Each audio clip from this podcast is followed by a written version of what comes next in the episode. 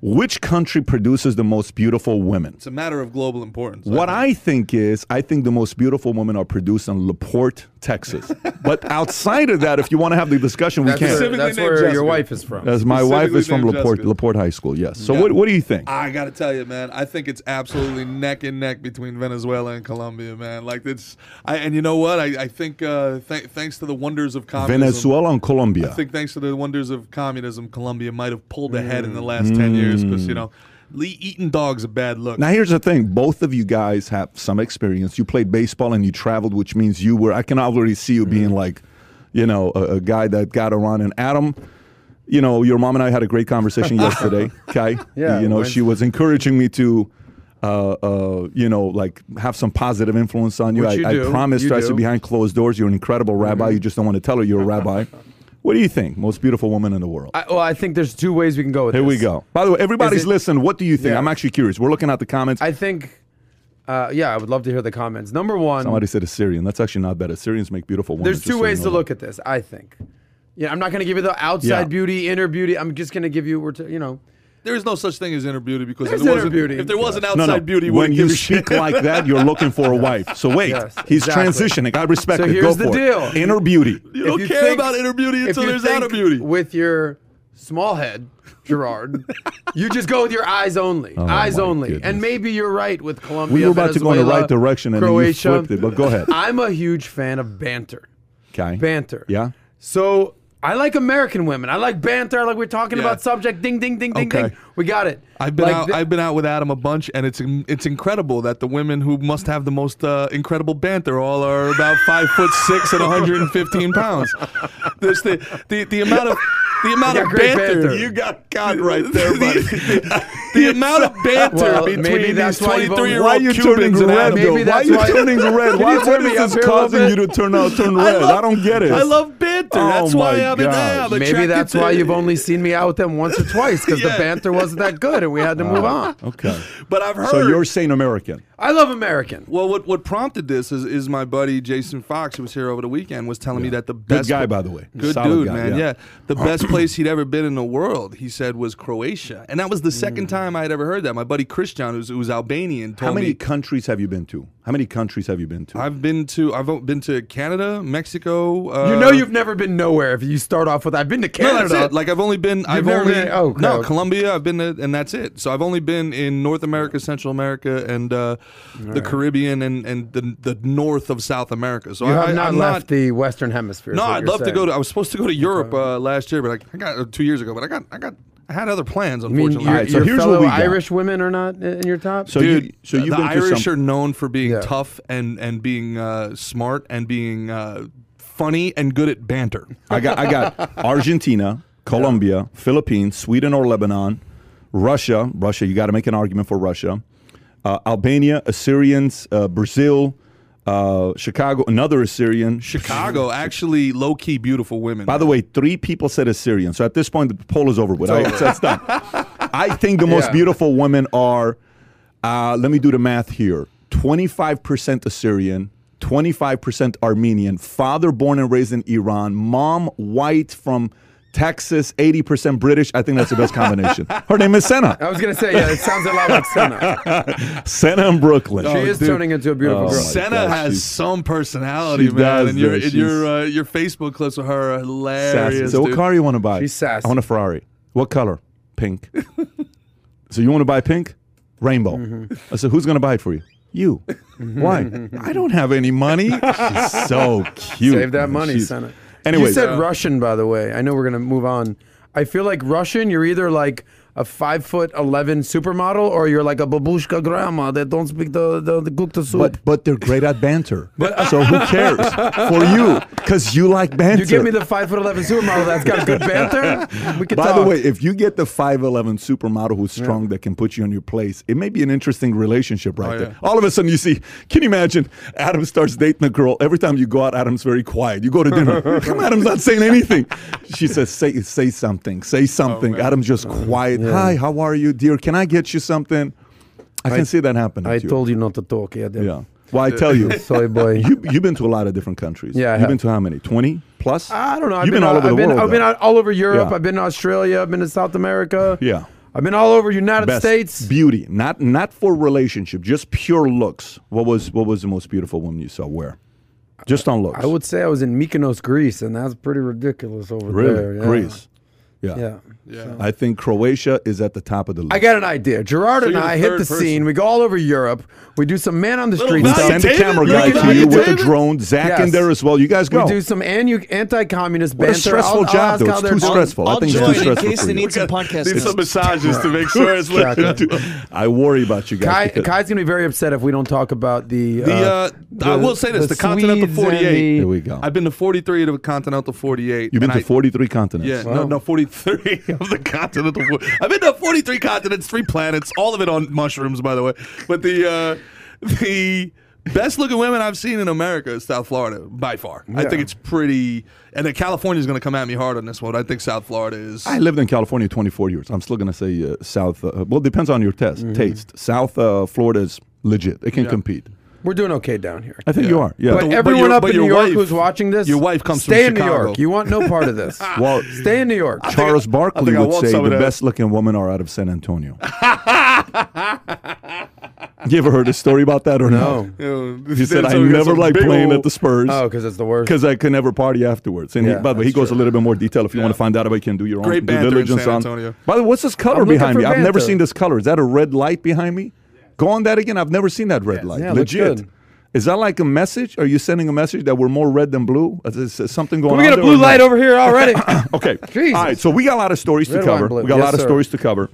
Uh, one, Fauci said he thinks it's a good idea to have airlines mandate vaccination cards, the passport. Maybe we can talk. Mm. I know you got some stuff to say about that. Maybe we'll talk about that. Mm-hmm. Children speak to voice speakers more than their grandparents. It's insane. That's problematic. Billionaire entrepreneur Mark Galore wants to build a nation's first woke city. First woke city. Okay, I'm curious to know what that looks like. I've already bought a ticket. I'm sure you have. By the way, they have an invitation. They have an Thank invitation for you. Amazon offers to pay college fees of 750,000 frontline U.S. workers. Okay, I have an idea what would be better of them doing that. Maybe a better idea for them. Mm-hmm. The work in, war in Afghanistan. Ready? Cost Americans, th- taxpayers, $300 million a day for 20 years. Can you imagine like that number? You just kind of say it. $300 million a day for 20 years with big bills yet to come college students were chanting uh, a beautiful chant for Joe, Bi- Joe Biden over the weekend. so that tells you the audience of college Yeah. football. What was the chant, by the way? It was uh, uh, Uh, love Joe Biden. "Love Joe Biden," love Joe except with a different They four-letter word. F Joe. I thought they F were Joe saying Biden. good luck, Joe Biden. Good, luck luck, Joe you. Biden. Luck, Joe Biden. What a positive- Luck, Joe Biden. I was Yeah. like, ah, these guys are nice. They're Sweet. wishing good Biden people. Good luck. people. That's good for What you. What a buddy. man. I like your attitude. I like you. your attitude. Okay.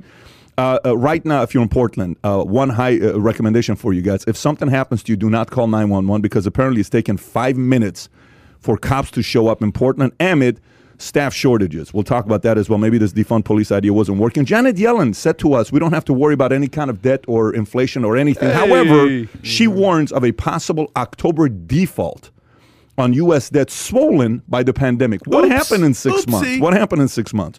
New York hospital to pause delivering babies after workers quit over vaccine mandate. Okay, Mm. Joe Manchin again.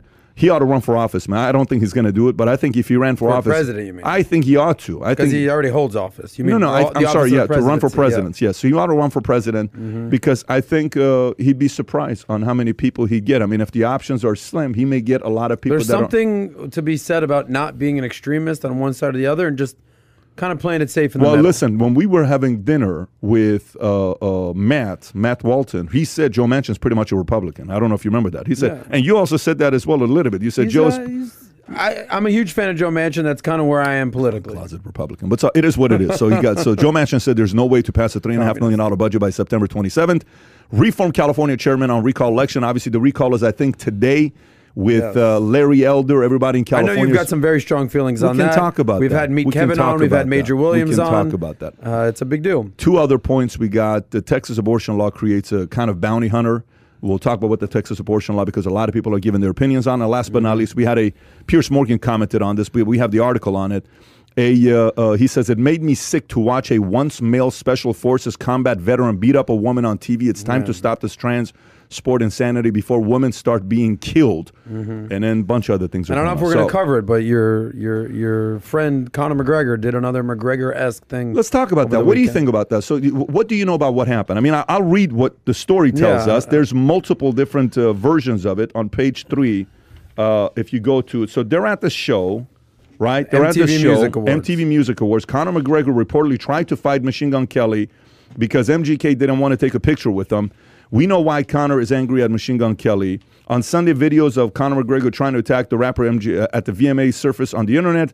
Uh, sources connected to the situation pay that Conor asked MGK for a photo, which Kelly denied, and that apparently escalated into him pushing Conor, who stumbled back and spilled his drink. When he collected himself and whatever was left of his drink, Conor allegedly chucked the drink at Kelly, as well as Megan, who was nearby. Their respective teams broke up, broke it up before things got ugly, and Conor was given his walking cane back, something that had fallen to the ground during the scuffle. Thank God he got his cane back. But Thank goodness. tell me, what do you think about what happened? I there? think uh, just real quick, uh, this guy, Machine Gun Kelly, is dating Megan Fox. Who He looks is. better And than by the way, what ever. country is she from? America. America, damn it! America. Dick your Russian bullshit. Known No. Megan Fox Stop. known for phenomenal banter. Just so you know, from the moment Great her, banter. I'm telling you again, from the moment her and Shia LaBeouf were not in Transformers, I was done. Mm. Yeah. I went You- on strike. I said, I'm done. People don't know this, but in your top five actors of all time, Shia LaBeouf is in it.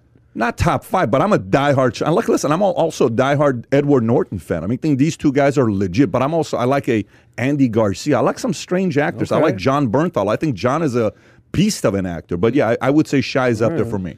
But go ahead. So what do you yeah, think well, about I what mean, all right. happened So? I, it was the MTV Music Awards. By the way, do you even watch that anymore? No. I don't watch the MTV Music Amo- I mean, any awards anymore. Stop it! You were taking notes on your iPad. I do watch the clips of it afterwards to see what's going on. I think Bieber won Artist of the Year. Okay, I don't watch it, but I know Bieber won. Here He we did. go. I'm Go a ahead. Bieber fan. All right. I'm I a am Bieber too. fan like you're a Shia LaBeouf fan. But I also like Bieber. I think Bieber's a stud. well, let's name three songs. Of Bieber? Yeah. I, I would have to. If you play, I probably can name you 40 songs. I don't know the name of the songs. Okay. But I like the one song he did lately. Despacito. About a year ago, when he's sitting there by himself, singing about being lonely as a kid, performing, nobody was on Oh, the yeah, back with him. yeah. That Yeah. messaging, I think it was called Lonely. No. lonely, it could have been great. There's Yeah. two two versions of the video. Pat, is it too late to say I'm sorry? No, I don't think it is. Okay. I don't think it is. All right. What do you mean? Uh, these are Bieber songs. Anyway. Ooh, buddy. Baby, baby. And I'm a fan of Bieber. But anyway, I Are think we Conor, gonna get to the bottom of this? Conor was there to, I think, introduce Yes. the win, the song of the year. Anyway, he was there um, to introduce uh, one of the categories, but he showed up, and I think the story here isn't Machine Gun Kelly. The, the only reason that Machine Gun Kelly is relevant, in my opinion, is because he's dating Megan Fox. If he was just some dude that was just this rapper, I think he'd be irrelevant. That's not true though. I The don't think dude he's had that My Bloody talented. Valentine. The dude took. Uh, I he don't went think from he's being a that rapper talented. with beef with Eminem to turning into the lead singer of Sum 41, and nobody even blinked an eye. Like Yeah. he's, he's actually pretty. the fact that cat. he has beef with Eminem i it is laughable to me. He's nowhere close to being where the rap god level Nobody of, of. Eminem. But that one song he put was pretty legit. If you the lyrics he put up, that was actually not bad. Machine Gun Kelly, Yes, never heard it. I'm not a fan. I don't know it.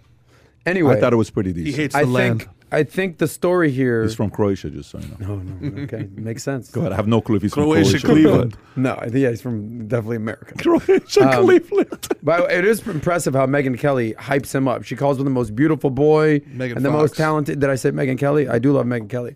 Megan Fox, by the way, Machine Gun Just Kelly, say Megan it, buddy. Fox. Just come But out and here's say the it. story, guys. What's your point? I think Conor is having a meltdown. I think Conor He just needed a win. it. He needed a win. He- He, he saw a guy he could beat. This skinny beanpole rapper.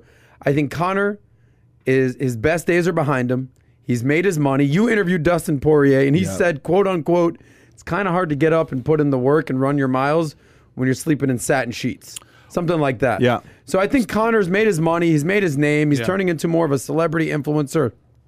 He's walking around with a cane. Well- his foot has fallen off. I don't know if he's ever going to fight at the level that he was.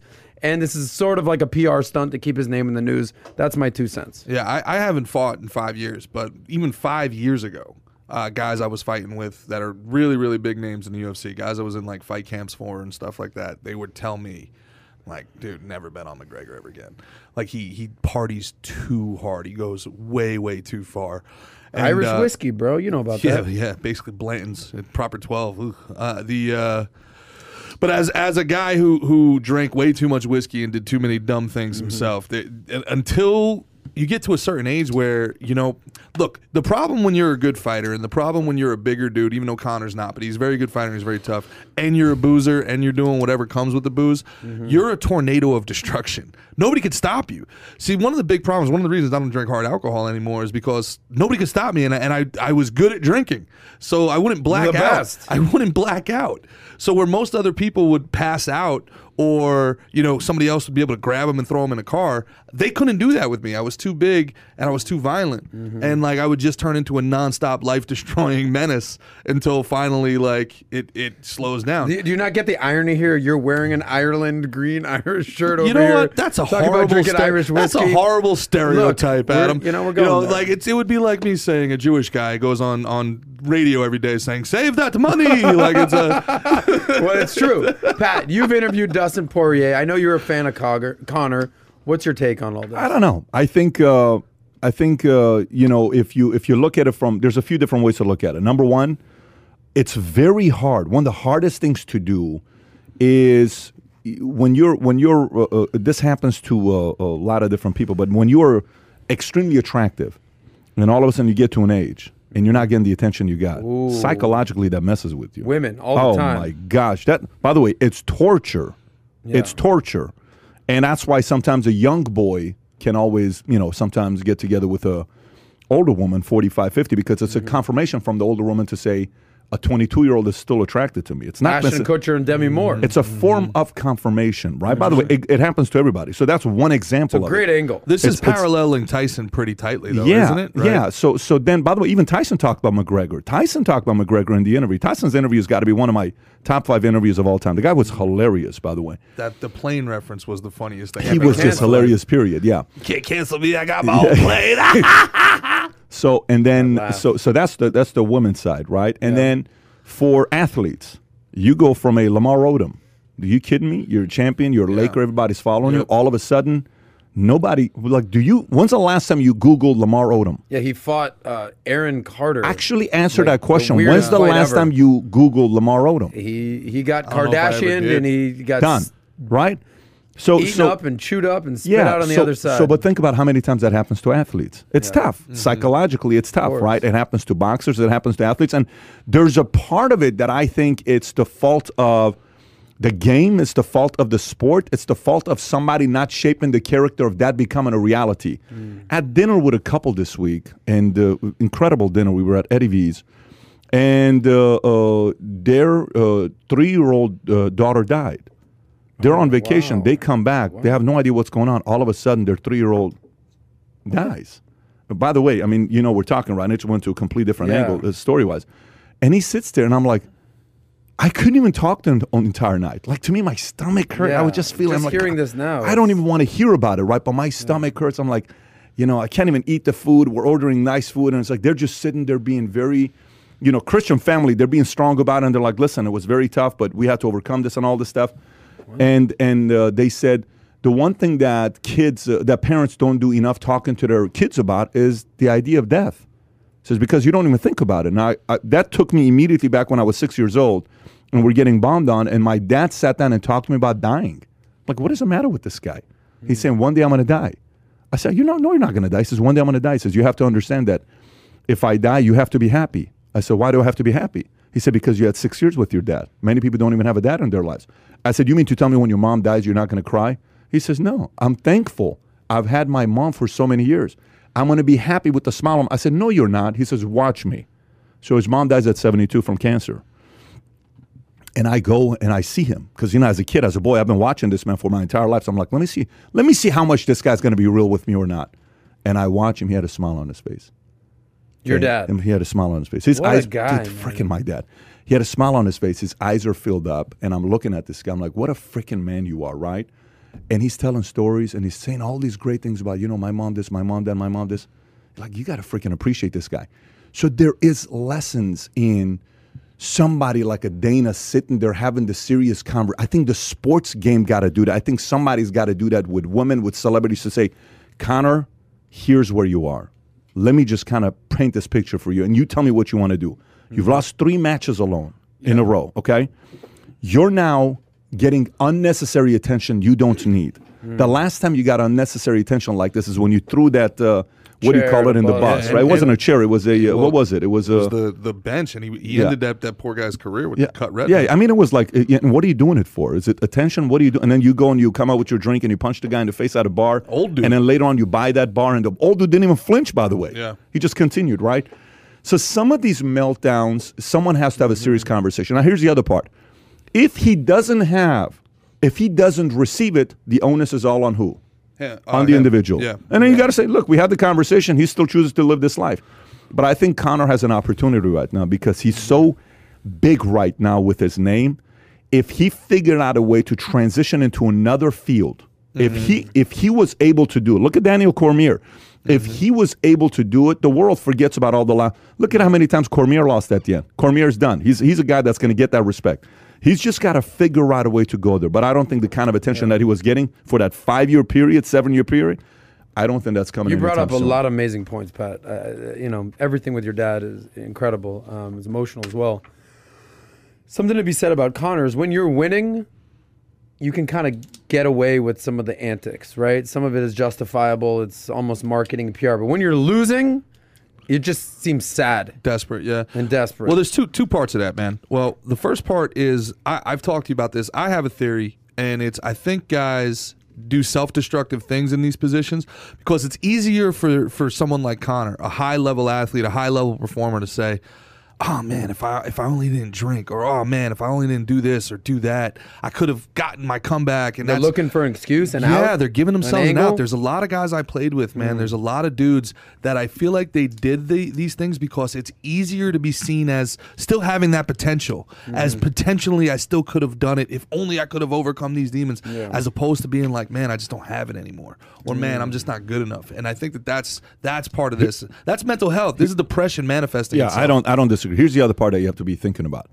When everybody was trashing Tiger, I'd say, do you even know what it is to be the greatest golfer in the world and you're black in a white sport and you're crushing every Do you know what it feels like to be that guy? Do you know what it is to be the guy that from 2 years old he was a guy that was going to be who he was going to become, and then his dad said, and then he becomes that guy. Do you know what it is to be person? How many people in the world have that kind of story outside of LeBron James? Maybe even LeBron James's father wasn't in a picture. So, so the point is, unless we know what it's like to be the guy that you get on a fight, hundreds of millions of people want to find out what the hell is going to happen. No one's going to understand it. So. There's a part of it that Conor is going to say, "Who the hell are you guys to even know what I'm going through?" Right? Sure. It's always easier to give advice from the outside. So that's the other thing that we need to also consider because we have no idea what it is to be the face of UFC for five, seven years. Bill Burr with one of the greatest Yeah. bits of all time about that. Like, uh, oh yeah, oh you if you were in Tiger's position, you would Or have done Arnold, differently. yeah. Yeah. like like you've got a bus Yeah. full of Swedish uh, Norwegian supermodels ch- ch- Yeah. hunting Well, you well, down to your Mercury Tracer. to to use your point right there, there's something to be said about being married in that position versus being single in that position. Yeah. I feel like for Conor, being married is probably a blessing for him. Stability, family. To be single, to be this wild, crazy fighter who likes to drink, that could Marriage get only matters if very you care ugly. about being But- married. but I feel like he does by care the about way, his by the way, I tell you what, i i he may be he may be doing Tyson stuff. was married too. I he mean, may, but here's the difference. He may be doing stuff behind closed doors. I don't know. I don't speculate because that's not my world. I'm not in it, and mm-hmm. people can say whatever they want to say. They can make it up about anybody. But you got to give him credit. His wife is everywhere with him. Yeah. No matter where he goes, she's right next to him. Right. So there is a part of it where it's kind of like, look, salute. He puts the pictures. You know, he puts stuff from his family. It's not like he's hiding it. Some guys don't want to Yeah. show that. He's kind of doing his part. So who knows? We'll see what's going to happen. but is, is she being that that stabilizing force, or is this a Bonnie and Clyde situation? I don't know. I mean, we'll never know that. I will tell you this. Here's what I'm hoping. I am hoping he makes a comeback. He has a big victory, and then he says, "Here's what I'm doing." But I don't see that happening because today's model of boxing, he's going to go probably fight Jake because he's going to make 30 million bucks on that. He's going to go fight Logan. He should. 50 million dollars. I want that. him in the booth so bad. I I, I want Conor McGregor sitting next to Joe Rogan I talking want about Conor I- I McGregor There want- you and. Snoop in the booth. Oh, I, I would one watch high that. as shit, That one would- drunk as shit. I would That watch would- that. Yeah. That would be That's the show. Okay, Yeah. you guys only spent 30 minutes on Conor, just so you know. That was we not even gonna supposed to be a I story. I do appreciate that we didn't It just was not even discuss a story. the, the, the Yeah. BS with Machine Gun Kelly. We actually went deep on it. Yeah, and it was impressive. Yeah, that, that's a good dialogue. That's by the way. Did you see AOC goes to a dinner ah. that's thirty to thirty-five thousand dollars a head we to be there, and then oh, she wears a dress.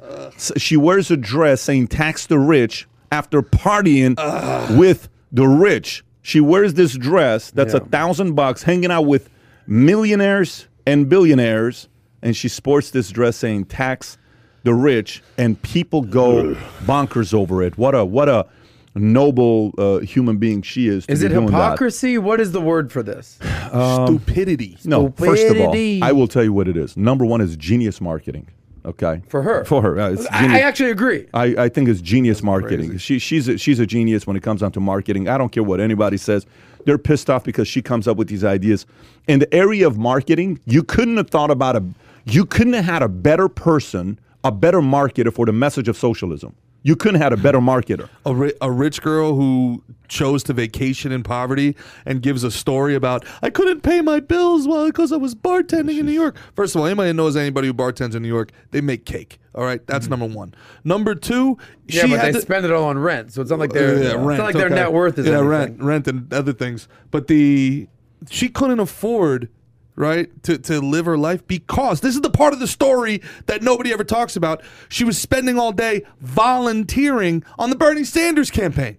She was she was an unpaid employee for Bernie Sanders. So she's telling capitalism is the worst. I had to work and I was I was overqualified and underpaid because Bernie Sanders didn't pay her well enough. She wants to talk like she's Jenny from the block. She's Jenny from Westchester. She went to BU, dude. Stop it with this. We got I, I, as a as a people, as a globe, we have to be able to look at something and say, "This is basura. This is pure trash. Enough of this already." threw that basura Ta- tax the rich, thirty five hundred dollars. She spent five thousand dollars. 35,000. Thirty five thousand dollars. Two seventy five per table. Let me say this again. It's thirty five thousand dollars a person. Thirty to thirty five thousand. Each table was tax two the rich. But but people that are richer than me, I'm not rich. I, I'm just I'm just I'm, I'm don't be don't be don't be fooled by the rocks that I got. I'm just AOC from So the here's block. here's the question. She shows up. There's you know probably a couple thousand people Yeah. here. What's the what's the storyline when she shows up? Are people shaking her hand? Are they giving her a hug? Give her a kiss? Is the is she a is she a rock star there? Do they hate her? She's sitting in the corner. Are people being like, "We love you"? Like, what's the Oh, I think. What's I the think, scenario I think those who are holding up the messaging of uh, Democrats, they have to agree with her, whether they they like it or not, because they're worried about being canceled. Oh my God, you're so the right. Fear, You're so brave. the fear, the fear of being canceled. Because here's how you got to do it. So what's what's more expensive, fifty percent taxes or losing those three movies? What's more expensive? Yeah, the movies. Yeah, who gives a shit about 50% tax? I can't lose that movie at $20 million a pop, Mm-hmm. $10 million a pop. So I'm like, listen, you're amazing. You're amazing, but it's a form of control. It is a form of cancel culture. The fear in actors, Hollywood, they're so worried about it. Very few of them are willing to come out and say, this woman's lost her freaking mind. Because if they do that, they can potentially lose the next job that's coming out in Hollywood. Everyone in Hollywood's afraid right now, except for some of the guys that are stepping away, saying, look, we don't give a shit what you're going to be doing. We're going to do our own thing, Chris and we don't need you Josh guys anymore. We're going to do our own thing. Yeah. Mm-hmm. I think there's a coup going on in Hollywood as well, low key. You've got Bernie Sanders. All right, Bernie Sanders, not one, not two, but three houses, makes a million dollars.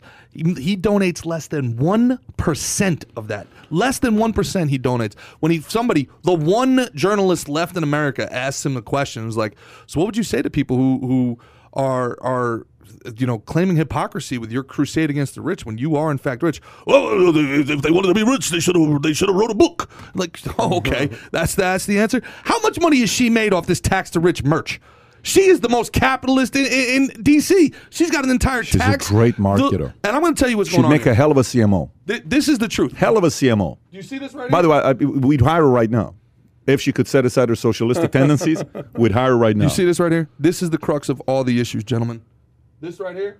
She's a Latina from the Bronx, ain't got no booty. That is the that's what's happening Oh, here. Gerard went she there. needs to Gerard. she went needs to there. redistribute. You're about to be canceled. She needs to Well- redistribute. She saw. Uh, look, if anybody's ever been in a BX, Oh. anybody's ever been uptown. Here we go. You, you get a You Dominican. just got personal, bro. You got a Dominican or a Puerto Rican girl. They walk in hips first everywhere they go. Gerard. She got upset. She's mad. Gerard She's mad. This this is why she she There's wants a to level above vaccine redistribute. you don't talk about. He went there. Nah, went there. She He wants went to. there. She needs to redistribute Puerto Rican without a booty. He's, he went there. Oh. Back by the you know it's funny you bring up the Bernie Sanders thing, and I'm not a fan of Bernie, but I will say this: if you're freaking 80 years old and you've been making, I don't know, what do you get paid? 180 grand a year, and you're still and you don't have any money, you don't have a house. th- He's never that- had a real job. But, uh, he's he- only ever worked off of the of the government dole. Regardless, that's his job. Okay? He's a parasite. whatever he is, the point is this: if you're 80 years old and you're still broke, that's probably a bigger problem. Who At least he's got. he's broke? He's not. That's my point. He's like to have a house and to be a millionaire Yeah. at age 80 is not Yeah. that big of an accomplishment. Congratulations, you've saved 10% of your income. And I you, tell you this, you get I'm your t- I'm benefits and saying your it pension. you. It's not that big of a deal. She has a 10 to 20 percent chance of being a president in the next 20 years. Remember when are- I said this? What are the chances that She's she winning. gets Gerard's vote? Dude, the Green New Deal, it's gonna it's gonna pass. Yeah. Like she's winning. She's dude. got 10 to 20 percent chance of AOC being. Antoinette. Let them eat brunch. She doesn't need our vote. By the time by the time she becomes That's a good president, one. Let them eat brunch. Let them what eat brunch, bro. with the She's French Revolution. AOC Antoinette over See, here. I like that that parallelogram you did right there. It's a, it's a parallels.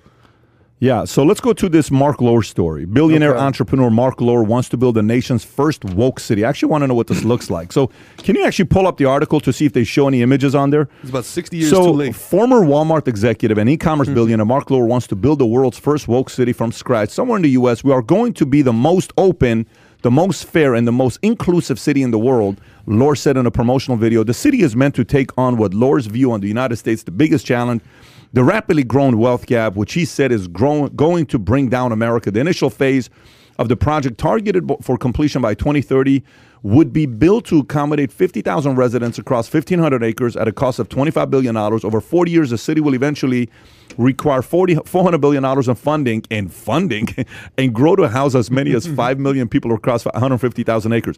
If it's so effective, why do you need to be funded?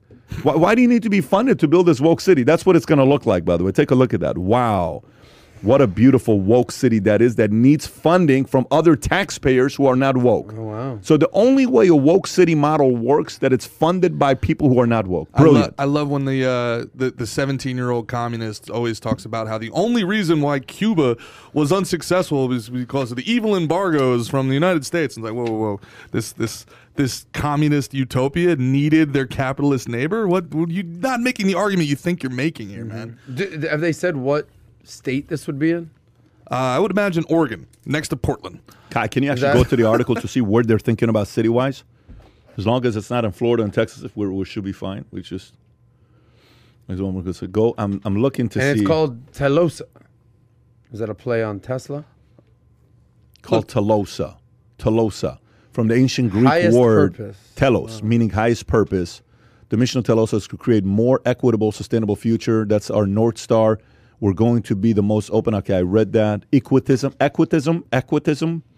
Residents in turn own their own homes on the land and are enriched as home value increases according to the project site.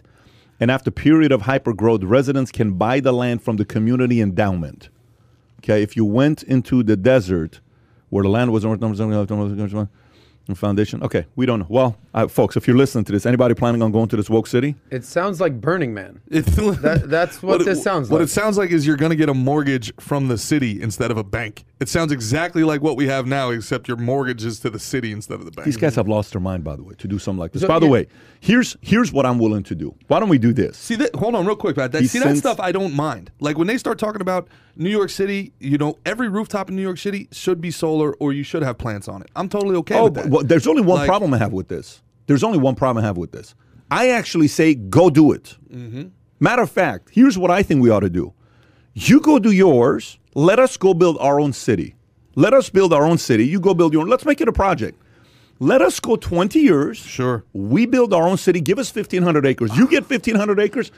We get 1,500 How acres. we get 49 states, you guys get California. If co- if communism works in Uh, 20 by the years, way, I'm actually being dead serious. If we got 1,500 acres, we got our own land that we would build. they get their own 1,500 acres. I couldn't agree with you more. Here's the difference. Here's the difference. There's only one caveat here. One caveat. There can be zero funding from the government. 0 Mm-hmm. funding from taxpayers. You do your woke city. We do all our own free thinker city. Let's see 20 years what happens. Okay, let's just see 20 years what happens. Neither can we can do whatever we can do. 20 years later, let's see what we produce. Sure. Let's see what you produce. A City full of people that Let's see don't what kind work. of people we produce, and let's see what kind of people you're going to produce, Word. and who ends up recruiting who from which city. Your woke city versus the free thinker city. You know, there was a movie that this reminds me of. Uh, one of my favorite actors is Leonardo DiCaprio. And I don't know, 10 plus years ago, he did a movie called The Beach. Yeah. Which was supposed to be like this. Um, this paradise. I Crazy think it, story, I think it took way. place in Thailand. I want to Yeah. say he was googling Dark paradise, movie. and he shows up, him and a friend and Yeah. another girl, and they go to this city, and it's this paradise, and it's you know egalitarian, and everything's beautiful, and the most pristine beaches in the world, and you're hunting and killing and finding your own food, and then it takes a very ugly turn, and where Human nature kicks yeah, in. human nature kicks in, and um, what's the uh, what's the movie where uh, the, the kids they're all on the island and they they, they kill the fat kid because he the, they, they speak with a conch. What was that movie? What was the book? Uh, Goon- oh, I know what you're talking about. You're talking about Lord of the Flies. Lord of the Flies. Yeah. Very Lord of the Fly esque type of situation. The, bo- the bottom line is it starts off in this paradise type uh, story and it's looked amazing. And by the end of the movie, everyone was freaking dead and the guys Yeah, came in and killed everybody. That's what's gonna happen with this It woke just very ugly. The It only way disgusting. communism will ever work, Yeah. the only way communism will ever work, two things have to happen. They have to take over the entire world. They have to have control of all access to opportunity worldwide. And two, they have to do uh, set marriages from the time you're born, lottery marriages. Because everything, literally everything that we do, everything mm-hmm. that our species has ever done, has been a competition for ovaries. That is what it is. Everything from Helen of Troy. Helen of Troy decided to go with a younger, better looking prince, and the king of Macedonia said, screw that, and brought a million troops over to Troy in 20 years, and, and a 20 That was in the war. Brad Pitt movie, Orlando Bloom. That- that's Yeah, what it's, it a, was. Yeah. it's a little bit of an older book, but yeah. So the, yeah, I know. It was the movie was called Troy. I get it. I know it was It's the Iliad, of the Odyssey. It was Brad Pitt, It's right? Homer. No, it's I fine. get- But yeah, yeah, no, it was, Ro- it was Robert. It was Robert Zemeckis. No, the uh, yeah. But listen, literally, think about it. Everything that we do. Why do you work so hard? You work so hard to provide for your family. You why why do you work out? I have been very in very good shape with abs. I have been very very fat. I'm getting back down again. Do you know why? Because there's benefits to being in better shape. You mm. understand? Everything that we do as men, Yeah. everything, or 90% of us, there's 10% that don't play that game, but 90% of men, everything that we do is to attract the other species. If you aren't going to be born six foot nine, 275 pounds, then you have to figure out a way. Warren Buffett said it best. Warren Buffett, when he talks about taxes and why he wants to give back, he's like, because I am very, very lucky that I grew up in a time where my intellect allowed me to ge- generate wealth. Because if the only way I could generate wealth was getting on a boat and storming the seas, I wouldn't have been very wealthy. I'd been very dead. So that's his idea of giving back, right? Everything that we do, everything capitalism really is, is fair. Good for him, by the way. Yeah, Good for him for saying that. It is Yeah. a fair play system to be able to compete I'm telling against you, one listen, another. give us 1,500 acres. I'm mm-hmm. telling you right now, if we got a million people in, in a small little country, test it out with us. Give us for tw- give us 20 or see what we do.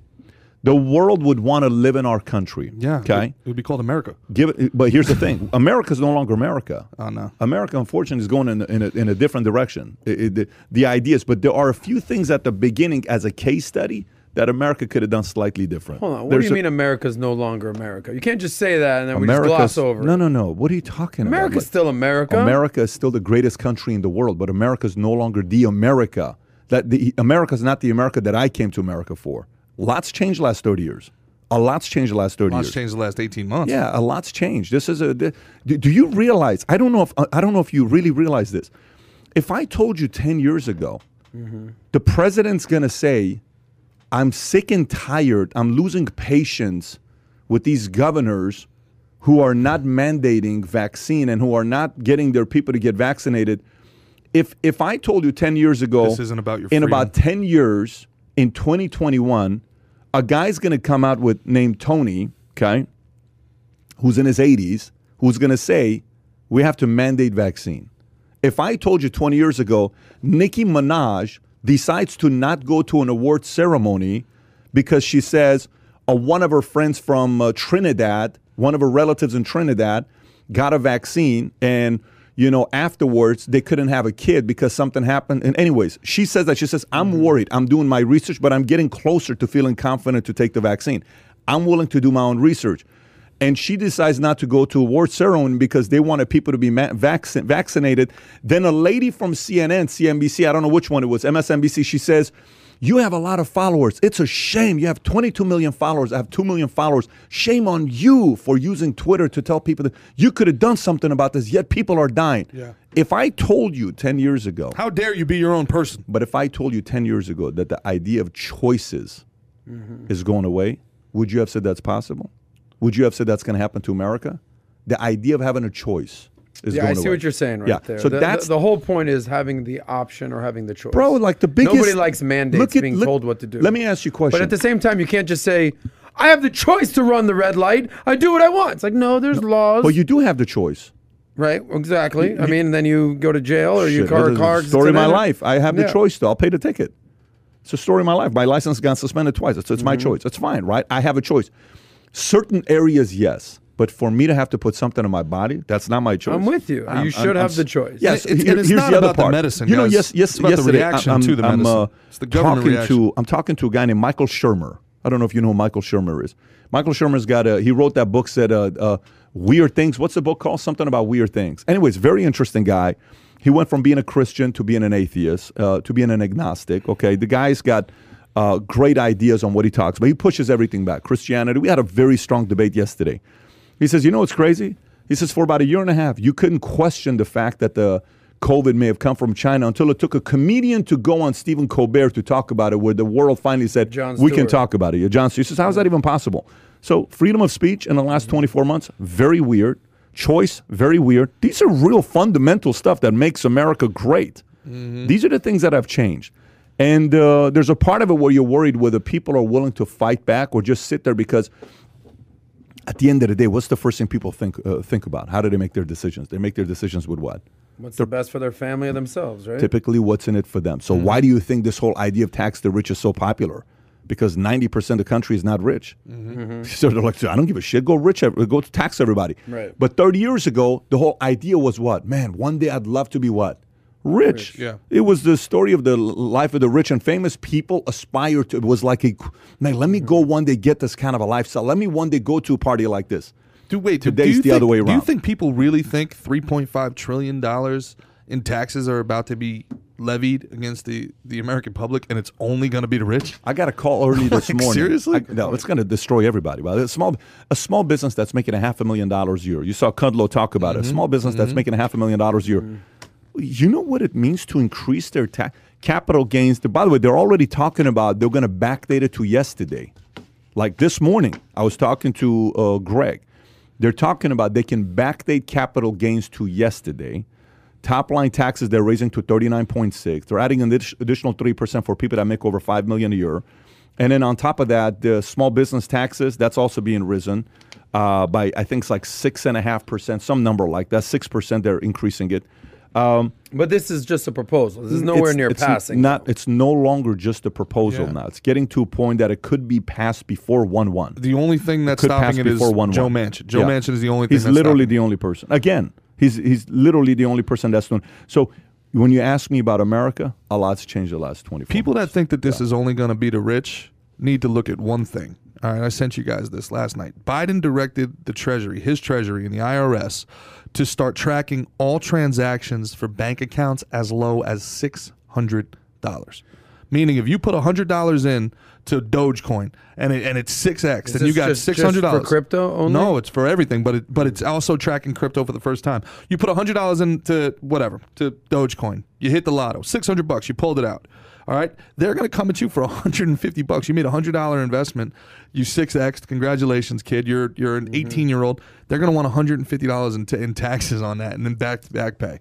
Like they're they're coming. So people that think that this is only you know a soak the rich type of a situation, bro, they're tracking you down to six hundred dollars in your By, account. by the way, listeners, I got a question for you. to you define rich? What is rich to you? I'm curious. Actually, put a number to it. Okay, like you know how they say this person's tall. What would you say is tall? What height would you say is tall? Depends on where you are. But playing ball, like really. Um, What's tall in America? Well, this is the thing. So you know, make when Hillary Clinton was coming out with this whole, if you're uh, a dual family Yeah. in America and you make a combined one hundred thousand dollars, you're wealthy. This was like eight years ago. I remember being, I was playing ball in Iowa at the time, and I was like, you know what, hundred thousand dollars in Iowa, you're you're pretty rich. Hundred thousand dollars in, in North Jersey, you're just paying the bills. what would you man. say is tall? What's tall in America? I, I get what you're saying is that there's no exact answer. Is there is there is, you is could it say six feet? Is 6'2" it is eleven? tall, then you could say Is- 6'10" is tall. I think six is tall. I don't think six is tall. I think six according- is above well, average. Five ten is the average male's height in America. I Five nine, five ten. 5'9". Five Yeah. nine, Yeah. five Five nine. nine. Yeah, Okay, I just looked six is tall. I'd say anything over six three is tall. No, I don't. I think you're six. That's what you're you're saying six, too, because yeah, you are six. I think six is tall. But but here's the thing. What is rich? I'm actually curious what people say here. Uh, uh, a million dollars is rich. Ten Where? million dollars is rich. Where? Five million dollars is rich. Hundred million dollars at least. Daniel says ten million in assets. Over a million dollars says Val- Val- uh, Valeria. Uh, uh, uh, over a million dollars. Okay. Augustine says five million dollars. So if you have a million dollars, what is that? That's fifty thousand a year for twenty years. That that's what you're. But here's the point, though. Corey McDo- McDougal says three hundred thousand dollars. Ethan Eads says thirty-five thousand dollars. Ricky Aguirre says five hundred thousand dollars. Yeah, this Ricky is Aguilar. The, no, not Ricky Aguilar. Ricky Aguirre. Ricky Aguirre says five hundred thousand dollars. Here's the point. Yeah. Who the hell decides what's rich? Right. Okay, because to me, AOC when I was working at Bally's, AOC's rich. Are you kidding me? Because at a, when I worked at Bally's, the guy I was looking up to was a guy named Robbie Solomon. He had been at Bally's for nearly 20 years. He was an area supervisor, something everyone aspires to be. Guess what he was making? 150 a year after 20 years. And the pitch was, Patrick, one day you can be an area supervisor. One day you can be an area supervisor making 150 a year. And I'm sitting, I'm like, wow, 150 freaking a year? Are you kidding me? This is insane if I make that kind of money. Mm-hmm. Because I was making 36. Right. 150 is a lot of money. Mm-hmm. But you know what it is when you make 150? It ain't a lot of money. So what is rich? And who defines what's rich? Yeah. on What, a, what on a math- global scale, everybody in America is mega everybody wealthy. in America is rich, right? global scale. But but the challenge with that is a politician dictates what's rich. A politician dictates like a po- to me, the average person. I'm sorry, Nancy Pelosi is super rich. Elizabeth Warren, rich. Super you, you got uh, uh, uh, Bernie Sanders, super rich. You got a- AOC, rich. You got a lot of people that are rich. So who dictates what that number is? Mm-hmm. Is it like you know how you said you're six feet and you said I think six two is tall? It's the same exact concept. Right. It's what There's they no say. exact answer. No, no, no. It's always more than what you have. Yeah, there That's is. the problem. That's what's you just rich. nailed it. More than what you did is what they do with point. taxes. Good it's point. always a little bit more than what you are. You natural. I ask you, what's tall? You said what? Six two. I don't yeah. think six is tall. I'm like, what are you talking about? Guy's like five nine and a half, five ten. And you say what? No, I think six two tall. I said no, six is tall, right? To them, they say no.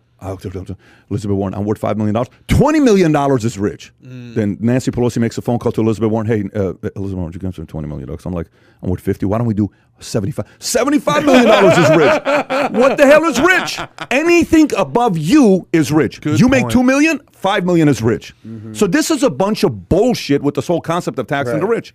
Anything above them that they don't have to pay the price, let's tax those guys. That's a really good point. You don't run a business. You don't. You're not affected by capital gains. Screw the guys that get capital gains. Affect those guys. You're not affected by running a business, hiring people, raising the minimum wage. Who gives a shit? Raise minimum wage. It's okay. We're not mm-hmm. affected by it.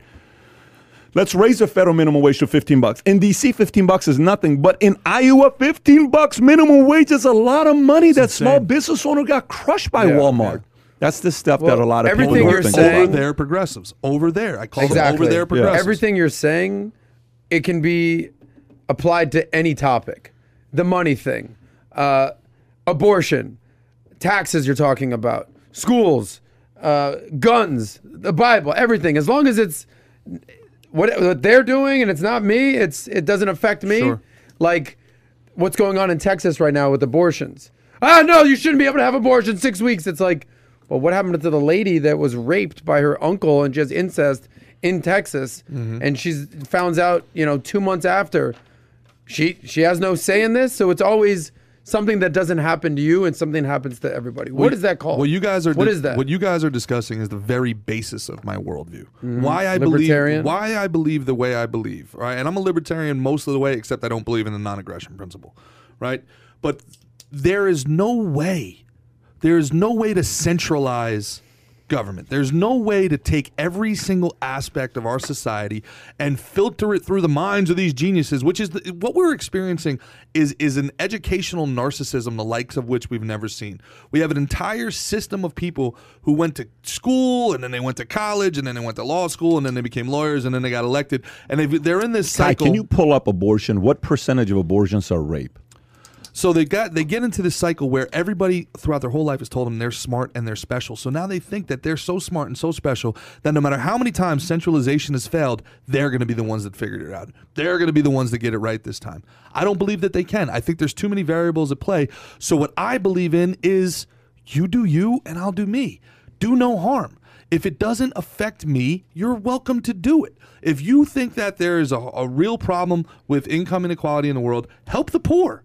Don't steal from your neighbor and then give somebody else money. Oh, by the way, take a couple bucks for yourself for the effort, right? And say that you're doing something virtuous. You're not virtuous at that point, right? So, anybody who wants to do anything, I'm the biggest advocate for charity. I'm the biggest advocate for, for volunteerism. Anything that you want to do, advocate for it, but stop short of mandating it. Stop short of make, making it a, a law. Libertarian. That's it. Yeah, here look look at this. USA Today: just one percent of women obtain an abortion because they became pregnant through rape, but less than half a percent do because of incest, according to the Gut okay Institute. Yet the battle over exceptions for both has garnered outsized attention. National abortion debate. Interesting. So one percent is rape, a half a percent is incest. So. Uh, uh, in the topic of uh, uh, rape, you kind of brought that up. But in this specific topic with taxing the rich, and the topic of taxing the rich, and people say, well, Pat, you're rich. I don't dispute it. Mm-hmm. I don't say I'm not rich. That's also one percent. But what I'm saying is, I don't dispute it. But here's a different part. Mm-hmm. So I'm looking at the commentary. and One guy's like, "Hey, Pat, just say it. You're rich." I'm like, so "Who's who's debating that?"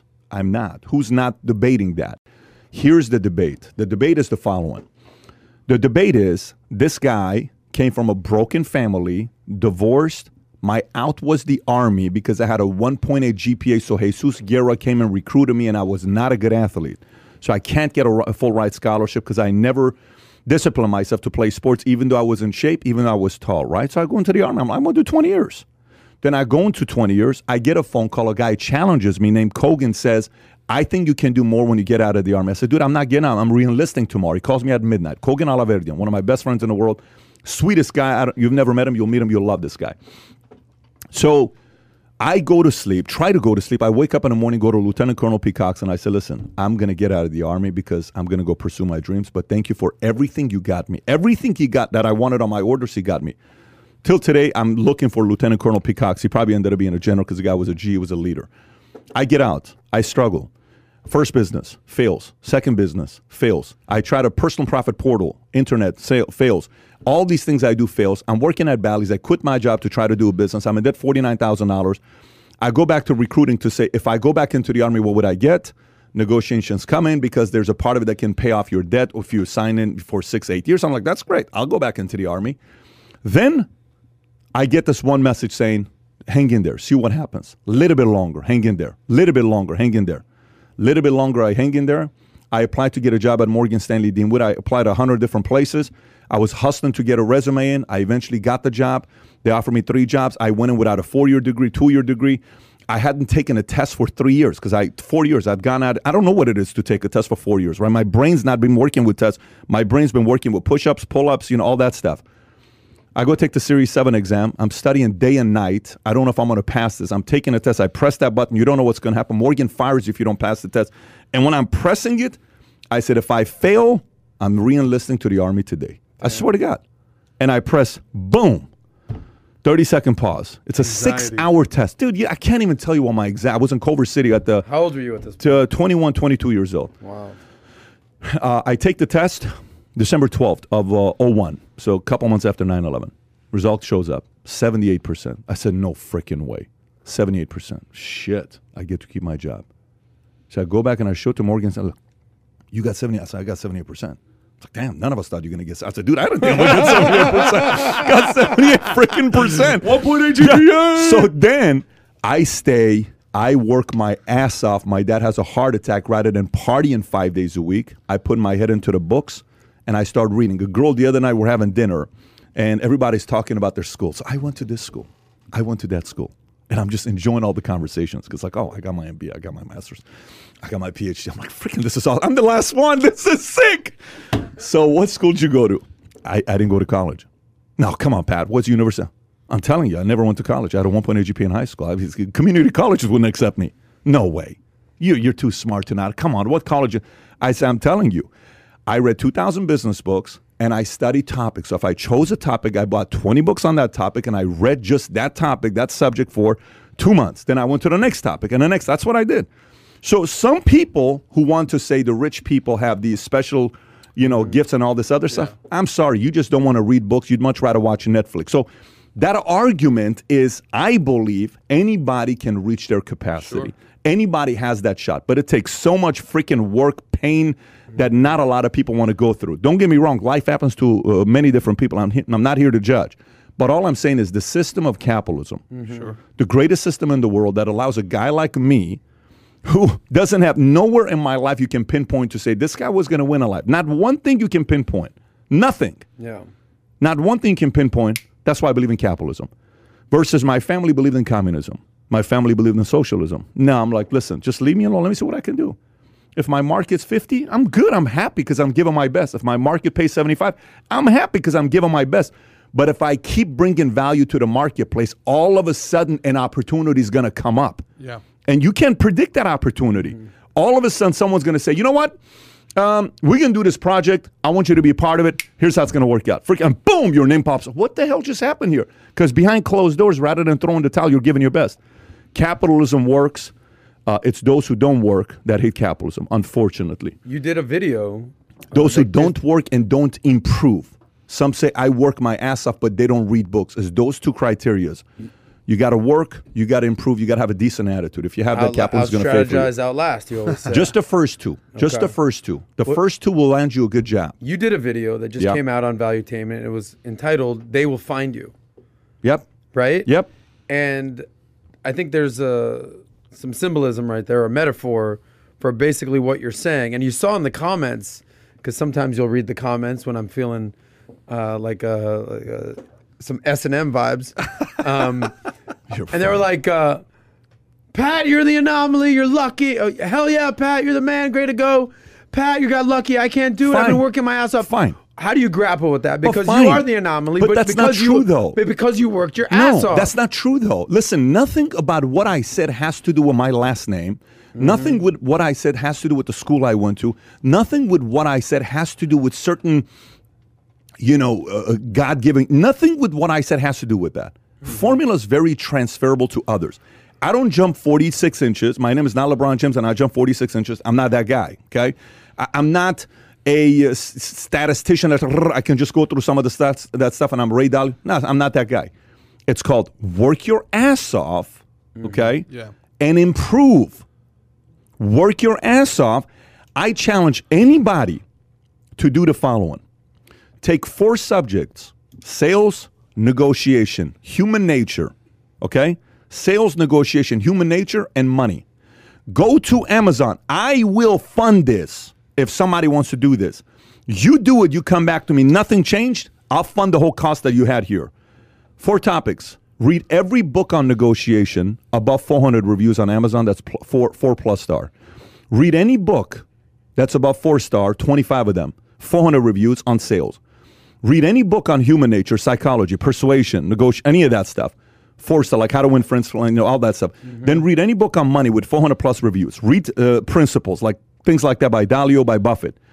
And for two years, obsess over doing that. For two years, obsess over doing that. Two years later, work your ass off and improve in a marketplace. Figure out a way to improve your attitude. Sometimes half the battle is people have some shitty, negative, unattractive attitudes. They're a crap magnet. Everything is shitty. Everything is complaining. Everything is somebody else's fault. Nobody is turned on by somebody that constantly blames somebody else. Nobody. I go on I, when I was single. I would go on dates and I would talk to a girl. My last boss was a jerk. My last boss was an asshole. I said, out of your last five bosses, which one of them were assholes? All of them. I'm like, shit. It's not the boss's problem. It's you. it ain't no boss's problem. It's your attitude sucks. Yeah. Within an hour, you saw the attitude. right. You read those four topics, two years. Work your ass off, come back to me two years from now. Matter of fact, you won't even come back to me because you forgot about it because you're killing the marketplace. The market rewards people who outwork and outimprove. It's proven. This doesn't mean you're going to be a millionaire in two years. Yeah. This doesn't mean you're going to be a billionaire in two years. Here's what it does mean to your market value is increasing. Somebody may offer you something special next two years some opportunities come up. You go into a company, how many guys, you know, work at a company for 50, 60, 80,000 dollars. Company starts growing. Next thing you know, they're making 100, 150, 200. Next thing you know, they get shares. Behind closed doors, they're investing money into a 401k retirement, whatever. Then 10 years later, company has an exit. This guy gets a $6.8 million check. How the hell did you do it? Yeah. It ain't that. And you know how many people have done this, by the way? A lot. Not, not, not 10,000. You know, not, not 100,000. Millions have done this. What you're describing is what education Yeah. was before government got involved. Yeah, it. so I'm- you're you're describing what college was for hundreds of years. You're describing, you know, the the Socratic and and, and Plato uh, Platonian method of education. This No Child Left Behind thing is less about educating people, and that was Bush did this. It's less about educating people, and it's do you show up on time and are you obedient? That's all we care about in education anymore. We don't actually care about teaching anybody anything. This is why Jeff Bezos wants all of his employees to go to college. Do you show up on time? Are you obedient? Then you will graduate. Then you will move on to another school where you can, as long as you pay money and you show up on time and you're obedient, you'll get your certificate that says I'm now allowed to earn money when you're $100,000 in debt. When you're $100,000 in debt, it makes you a lot easier to control in that environment. You can't go out and take the risk that you took when you're $100,000 in debt. I was debt. $49,000 in debt. Well, you, you're well. You're also an alpha. You're a hunter. There's a hunter gatherer issue here. You know, I and listen, we got a show coming up where there's a big conversation between the difference between a gangster and a racketeer. Yeah. And a gangster can be a racketeer, but a racketeer can't be a gangster. That's the debate. I think hunters can be gatherers. I don't know if gatherers can be hunters. Then Thomas Sowell, I think, said it best. I don't disagree, but I will tell you something. I will tell you something in that part. Here's the other part. You ready? Okay. Uh, do you judge somebody by their friends? I do, yeah. Okay. Yeah. How, how do you judge a guy who's got a girl? How do you judge him, or a gal that's got a guy? Like, let's just say girl married up or a guy married up. What do you What do you say about that guy or that gal? Must be something about him I don't know. It's just gonna be like, you know what? Good for him. That's what I say. Legit. You're a good salesperson. Good for you. Whatever you did, and you keep him because you know how sometimes, you know, a, a woman marries up, but they can't keep the guy, and sometimes a man marries up, but he can't keep her. The challenge is also keeping. It's not about a one year, two year, three year thing. We're very quick to Yeah. always blame the guy, but it's both people's It's not jobs. about getting, it's no, about no, keeping. It's about keeping. Anybody can get. Who hasn't gotten somebody, but Right. can you keep them? Right. That's the name It's of the like game. in Seinfeld. Anyone can take the reservation, but can you hold the reservation? Philo- philosophy. You have to go that you. angle. But so going Uh, back to it, going car, back to it. Here's what I would tell you. Going back to it. You know what I will say? This is what I will say. If you're if you're a hunter, gatherer, whatever you may be, you're a hunter, you're a gatherer, whoever you may be, it's your job. If you're a gatherer, to team up with a hunter. And if you're a hunter, it's your job to find the right supporters. Mm-hmm. I, I'm not sitting here saying everybody is the same. Are you kidding me? No, I'm not saying everybody's an alpha. Not at all. I, th- I think there are I don't I think there are people that are not alpha that are richer than alphas though, because there's a lot of alphas that have terrible attitude that cannot coexist around other people because they keep getting in their own way. I know a lot of alphas that keep getting in their own flipping way. Sometimes an alpha may need to step back and say, "Look, I get it. I can't win as a one. I can't win as a two, but I'm going to be the sickest freaking alpha at number four, number six, and I'm going to crush it. And gradually I move up. What is the whole purpose of being number one? Is that other people with personalities can coexist. If your ego is so big and you can't keep people around you, that says something about you, not you. That says something about the individual that can't keep you. So, so we're on the same page. I'm not disagreeing with you. But if you're a gatherer, guess what? If you're a person that's a supporter and you read those four books, those uh, four topics next two years, and then you come to an alpha and you say, you know what, Patrick, I'll tell you something. What's that? I read a book, and here's what it said in the book. Ba, ba, ba, ba, ba. I'm like, shit, I never thought about it that way. Yeah, it's here. Let me share it with you. Hey, let me tell you, I just read an article that said this about we should do this in the company. I never thought about that before. That's that's also now the alpha's like, I'm not that good without that guy. Shit, I better keep that guy around. That guy knows what the hell he's doing because I don't know that kind of stuff. so there is a way to always provide value in the and the, marketplace. and the bigger the bigger thing here is like college to your point it's almost like an idiot test at this point you're going to go you're going to spend all this money when all you need is is your phone and an internet and you can read everything they it goes back to that Good Will Hunting thing where it's like what You know, I'm, I'm the idiot, but you're the guy spending thirty thousand dollars a year when all you needed was a library card at the public library, right? It's the same thing now. Every it's all on your phone. You can get it. You you you can pay pay a professor a thousand bucks for his entire syllabus and do the work yourself. But there's not a lot of autodidacts out there. They won't actually do the work. Yeah. They won't do it. So that's the part. The onus, I prefer to put the onus on me. That's what I always like to do. I Mm-hmm. like to put the onus on me. What could I have done differently? I can't change you. Yeah. But I can sit there and say, what could I have done? So this whole thing about, well, screw the rich, screw these guys, screw those guys. Dude, look, um, let me transition into the Amazon story because you brought it up and I think it has a lot to do with what we're talking Real about. Real quick, Thomas Sowell, because I think you'll like this, and this goes to what they're saying. You're rich, you're rich, you're rich. Thomas Sowell has a great quote, great quote about it. It's a simple question. He goes, "What percentage of somebody else's money do you deserve? What percentage of somebody else's earnings did do you deserve? Who's the actual selfish one here? You did nothing, absolutely nothing." But because this person has more than you, you think you deserve some of that? Like, what type of narcissist are you? that that that uh, uh, I did a video one time titled "The Ugliest Qualities." Okay, ugliest qualities. One of them was a person that constantly blames. Another one is a person that's constantly entitled. Another one's a person that's constantly playing in the victim game. You got the manipulator. You got the divider. These are all disgusting qualities. Disgu- like I'm allergic to all of that stuff. When a person has those qualities, you can't be around me for too long. You're going to hate me if you have any of those qualities, you're not going to like being around my presence because I'm always going to say, What could you have done differently about it? You're going to be like, What could I have done? Do you know what my mom and my dad did? Dude, I get it. I, I can say the same story. He's got one of the craziest father stories. He's a millionaire. How did he do it? What could you do differently about it? Well, you know what? The, but it's not like that. You don't know what it is to be. I'm like, okay, then at this, you're right. I don't know. I'm not even debating him. You're right. I don't know what it is to be in that situation. I don't know any about that stuff. Anyways, let me go to this. You're, here, what you're basically, talking what you're about. saying to, to, to put a bow on that is it's so freaking easy to come up with an excuse. It's so much harder to look in the mirror Yeah. and be like, dude, get it to fucking together. Like it's on you at the end of the day. and is it's what you're even saying. easier when you have celebrities and politicians and people that are supposed to be our leaders mm-hmm. being like, you know what? You're right. You're right. It is an evil system, and the rich are them with terrible. hands, by the way. oh, it's you're so they're, they're edifying and codifying these people that are having the, these moments of vulnerability. People are going to stand up, though. People are going to stand up. People have to start standing up right now. And I'm not talking about in an asshole way. You don't need to be an asshole to stand up. But people need to stand up and have a little bit of a backbone. Can I be a little bit of an asshole? No, you can't because it because then you don't convert. And then the mission isn't converting because right now the biggest battle that's going on right now is the is the battle of converting. Who's going to convert better? Yep. It's all about who's going to convert better. What's going to help you to convert better? Being an asshole doesn't convert. It just doesn't. You can be the smartest asshole in the world. You're not going to convert nobody. Pat. It's what? That's my problem with Trump. What do you mean? That's your problem with Trump? He's not converting people. I I, I think he's. The, I think he's. The, the people love him, and they Yeah. also hate him because he's the biggest asshole in the world. yeah. I don't I don't. And the problem is that he's not getting the people on the fence to be like, all right, I'm gonna go with the asshole. But he's a catalyst. He's a catalyst though, and he's making people who would have sat on the sidelines get in the game. No, they didn't. He just lost. So uh, he lost. Uh, yeah, you went to a whole different angle I'm here. We saying- can go there if you want to. I I don't think mind of, going when there, I but think of asshole, I think Yeah. of Trump. Yeah. And I- again, I- people love him because he's and the asshole. Half the country do. Half the country. Yeah, I get it. Yeah. But Yeah. he's not converting enough no, no, no. to but, win. But, but wait a minute. Wait a minute. Th- this guy, this guy beat Hillary Clinton.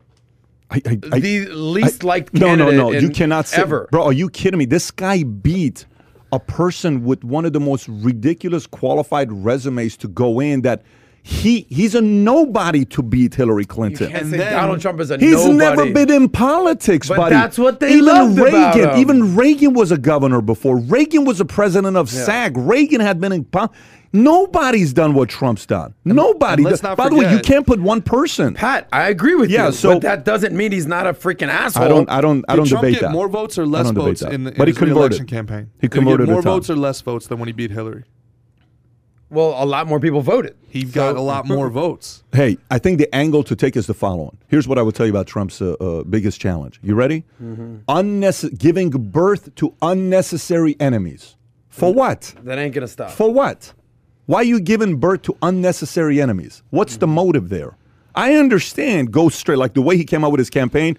We're having people come across that are rapists that are fully get it. You wanted to have a blast. Everybody talks about it. Everybody invites you to the brilliant strategies, like an AOC using his strategy. Brilliant Market- strategy. great marketer. Genius. But he created unnecessary enemies. Unnecessary enemies. When the topic of discussion takes place here in Florida, and I ask, who do you want to see? Let's just say it's the between DeSantis and Republic, and then uh, and Trump. Some camp says Trump, some camp say DeSantis. Those who say DeSantis, they say it's the same exact policies as Trump, minus Yeah. the unnecessary I've, I've battle. said it before. I'd vote Yeah. for DeSantis. Well, you said Trump. it. It's it's it's, not I and me versus we and us. That was he he made two major mistakes. He uses I and me instead of we and us. Yeah. and that was that was his major major he- mistake. I alone can fix it. He lost me. That I was like, "You're the guy. You're the, you're No, you're, you're the. Messiah." Yeah. L- the- It, it's a li- the, the narcissist uh, In- But, complex. in but, a way- but when, in a- when a Democrat says, "Give me all your money and I'll change the weather," that that doesn't bother you. Uh, who said that? That's essentially what the Green New Deal is. I- I don't know. Ni- give, not- give, give us ninety percent. Okay, percent I'm not a supporter of the big gr- the Green saying. New But I, Deal, but I so- would, I would So no tell, to that as I would well, tell you, the, I would tell you the flip side of it. I would tell you the flip side of it. If if there is the unnecessary enemies that are out to Mm-hmm. face what's going on today, you need such a strong guy. You need such a strong guy. You cannot have a lightweight guy that's going up against what's going on today. Because it's whoever, whatever Republican becomes the president next, it's going to be one of the hardest positions, jobs. They're going to destroy this guy, whoever the next. They're going to destroy him, the next guy. It's going to be one of the toughest jobs to have. The next person. Do you think there will be it. a fair election? Uh, Honest to God. Yes, Even I in the midterms, Yes, do you I think do. there will be a fair election? no. I don't think so. Because historically, this is this is part of the, like when he said he says, "Hey, why don't you become better at stealing and why don't you become better at manipulating the Mm-hmm. game?" No, I don't think there is. I think that's part of uh but I don't think that's anything new. I think that's been part of election for 240 We just have cameras on it now. I just think it's a little bit more. You need more technology today. You need a little bit more advancement today. You need a little bit more creativity. I, I don't think it's going to be a fair election. No, I don't think it is. But I don't think they need to use that as an excuse to lose. I think they need to be invent like like if you're going up against Patriots and well they they're watching fine, okay then confuse the shit out of them. But they have our playbook. I don't give a Right. shit. Mm-hmm. Don't do the play that you're going to do. Confuse the hell Sure, out of them. absolutely. So it doesn't matter what it is. They have your playbook. You still got to. Today I went to the gym in the morning. Freaking guy, man. E, this guy pisses me off because I go in. so when you think about drop set, what do you do? You do two plates, then you go to plate and 25, then you go to a plate. This guy does the opposite. So I go and I'm like, so hey, hey, I want you to do this uh, a bench with a plate on each side 15 times. Okay, cool. Pop, pop, pop, pop, pop, pop. Every time I leave, my entire body hurts. I'm crying. I get in my car, I sit there, I cry for like five minutes by myself. I just don't want him to see I'd it. like to get a camera on that. So I go in, I'm like, okay, let's start. Do this 15 times. I'm like, I don't know where this guy's gonna go. He's the most unpredictable trainer I've ever had. Yeah. I, you feel good? Good. All right, let's put some more weight on it. Five second break. I'm like, no, you're supposed to go. He said, no, no, just push it. Push it, push it. And he doesn't say push it eight times. Push it 15 times. I can't push it 15 times. Yes, you can go. So I'm going 10. Five more. So I'm like, we're done, right? Put some more weight. Go. This doesn't make any th- any sense, but he's shocking the body. Politicians have to be doing that. Stop shifting blame onto the other people. Screw you can do the trainer. 15, Ah, man. seriously, it's over with. Enough it. Enough it. Look I'm in just- the mirror and I'm make it happen. I'm just being a little baby right now. But I tell you, man, I feel amazing Hey, what this guy's we're happy doing. that you're doing this in the morning feel now. It's great. amazing. So Amazon offers to pay college fees of 750,000 frontline U.S. workers. This is a Guardian story. Amazon is the lo- uh, latest big U.S. firm to offer education-focused perks to workers after Walmart, Target, and Kroger. The company, which is investing 1.2 billion dollars in the scheme by 2025, said it would cover the cost of college tuition fees and textbook for U.S. hourly staff after 90 days of employment for as long as they remain as Amazon at Amazon. Amazon is now the largest job creator in the U.S. We know that investing in free skills training for our teams can have a huge impact of hundreds of thousands of families across the country. In May, Amazon said it would hire 750,000 workers across its warehouse and delivery network in U.S. and Canada. The company hired around 500,000 staff last year. Thoughts on this? I have an opinion on this. I'm curious to know what you guys think about this. Yeah, I, I think it goes to show exactly what I was saying before. Like Amazon, you know, the the idea uh, behind becoming like a factory worker was it was you know a good job, but it's an entry level job. It's a job that you move up from, and you know even the we talked to, to Vanessa, who was one of our producers here, that uh, the Amazon jobs, you know, they seventeen dollars an hour, and then you go up to seventeen twenty five. You work your twelve hour shifts. So if if the idea for them, I don't think that they would outprice their own labor. The idea of college, or in theory, a college education or higher education, is to make you worth more in in the job marketplace.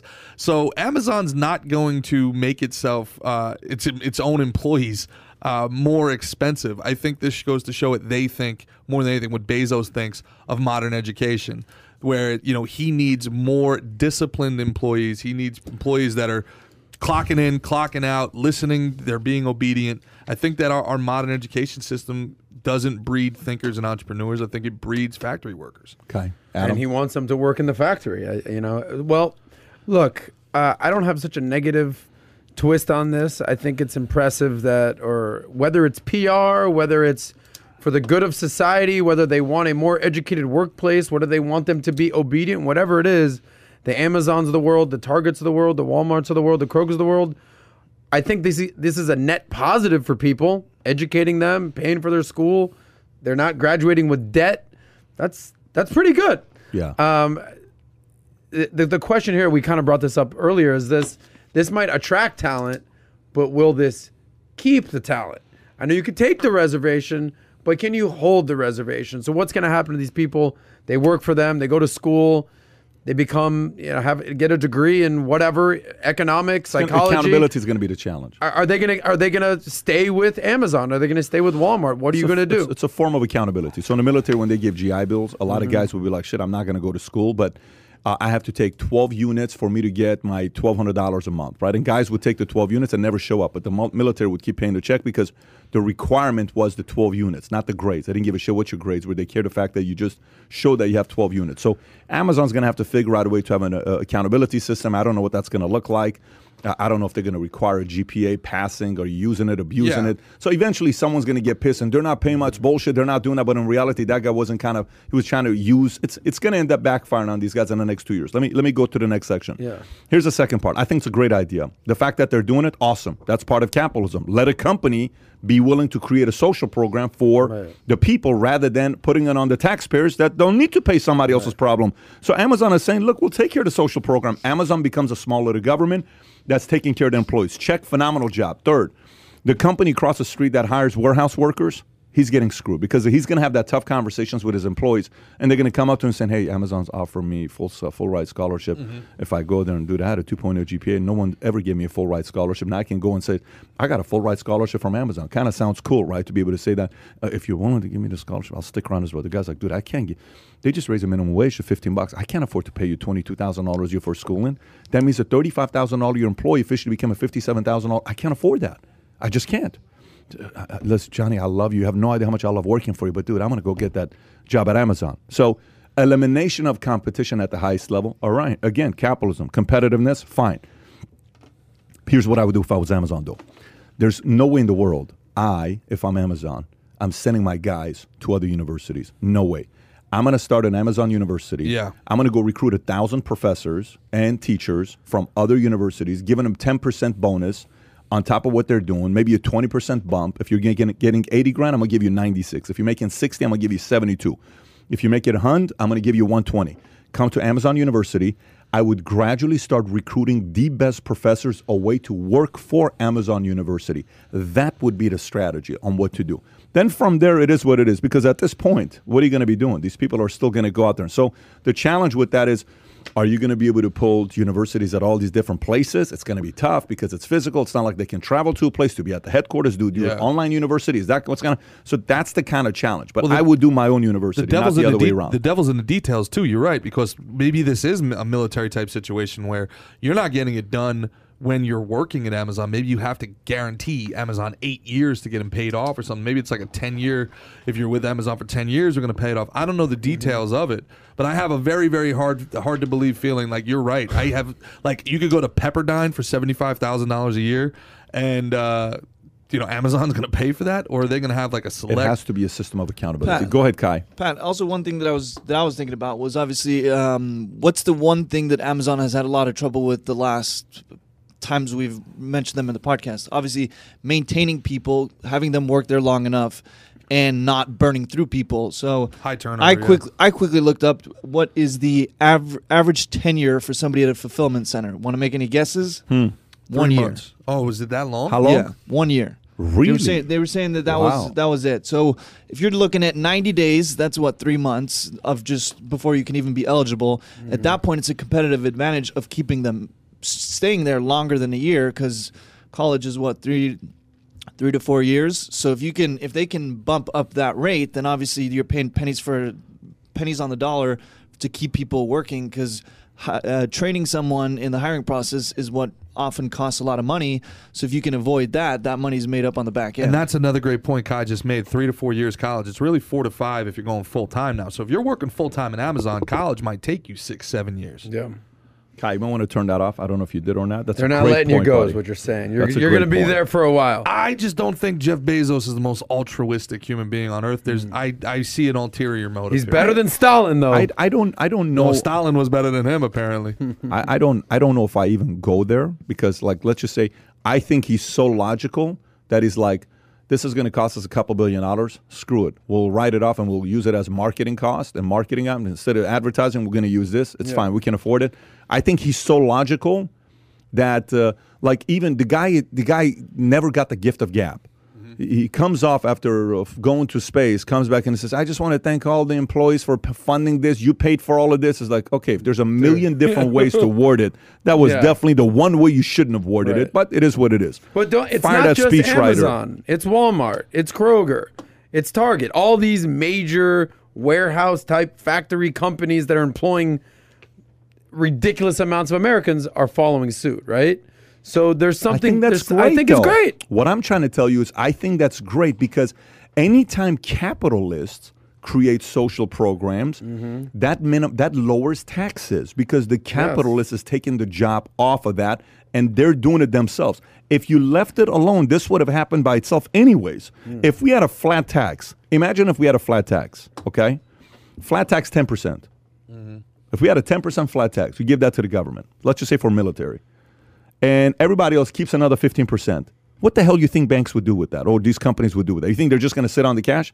no, it would be so competitive that people Yeah. would be forced to have universities, childcare, daycare, you know, all these other activities. That would be amazing if there was a It would happen. Steve Forbes ran but, on that in uh, but people in America still believe that government employees, politicians, use money better than people in private business do. So it is what it is. They trust Mm. politicians with no experience in business to spend your money better than the people that actually ran business that do it on a daily basis. It's it's fascinating. What the to hell's going about. on Did here, I ever tell you Yeah. my uh, Did I ever tell Well, you my lose my shit. education my education reform idea that got me kicked out of uh, a brainstorm meeting with What's with that? Christie? They, they, there was a big problem with this thing called Abbott districts in New Jersey, where uh, low income, high risk uh, schools get an insane amount of money. But it's really just a slush fund. It's just like so, you know, uh, a, a general contractor will donate you know, ten million dollars to a campaign, and then oh well, Newark Shabazz School needs a new pool. It's thirty million dollars. Who gets the contract? The contractor, right? The pool doesn't even get filled up because there's an insurance issue. There's a giant pool in Newark Shabazz that doesn't even work, right? It's a long story.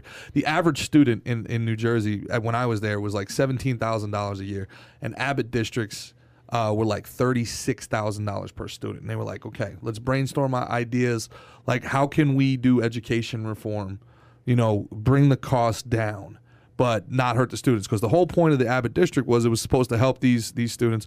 But after like thirty years of twice the money, the graduation rates had actually dropped in the high risk areas, Trenton, Camden, Newark, right? So they're going back and forth, do this, do that, and I literally just said, why don't we just give the money to the kids? If you graduate, you get twenty thousand dollars. That's it. Give give give the money, and I got laughed out of the room. I was like, "What? It's a scholarship. Give it to them in a scholarship. Yeah. Give it to them. A, if you're gonna spend this money on the kids, give it to them. It'll circulate back in the economy. Oh, they won't know what to do with it. I'm like, I, I feel like the way to incentivize these guys, they're making more money on the I, street. I, I, just so you know, I wouldn't do it the way Amazon's doing it. My, mine wouldn't be the way they're doing it. The way I would be doing it would be a tier system. Here's what my tier system would be. You come back with your grades based on the GPA that you keep and maintain.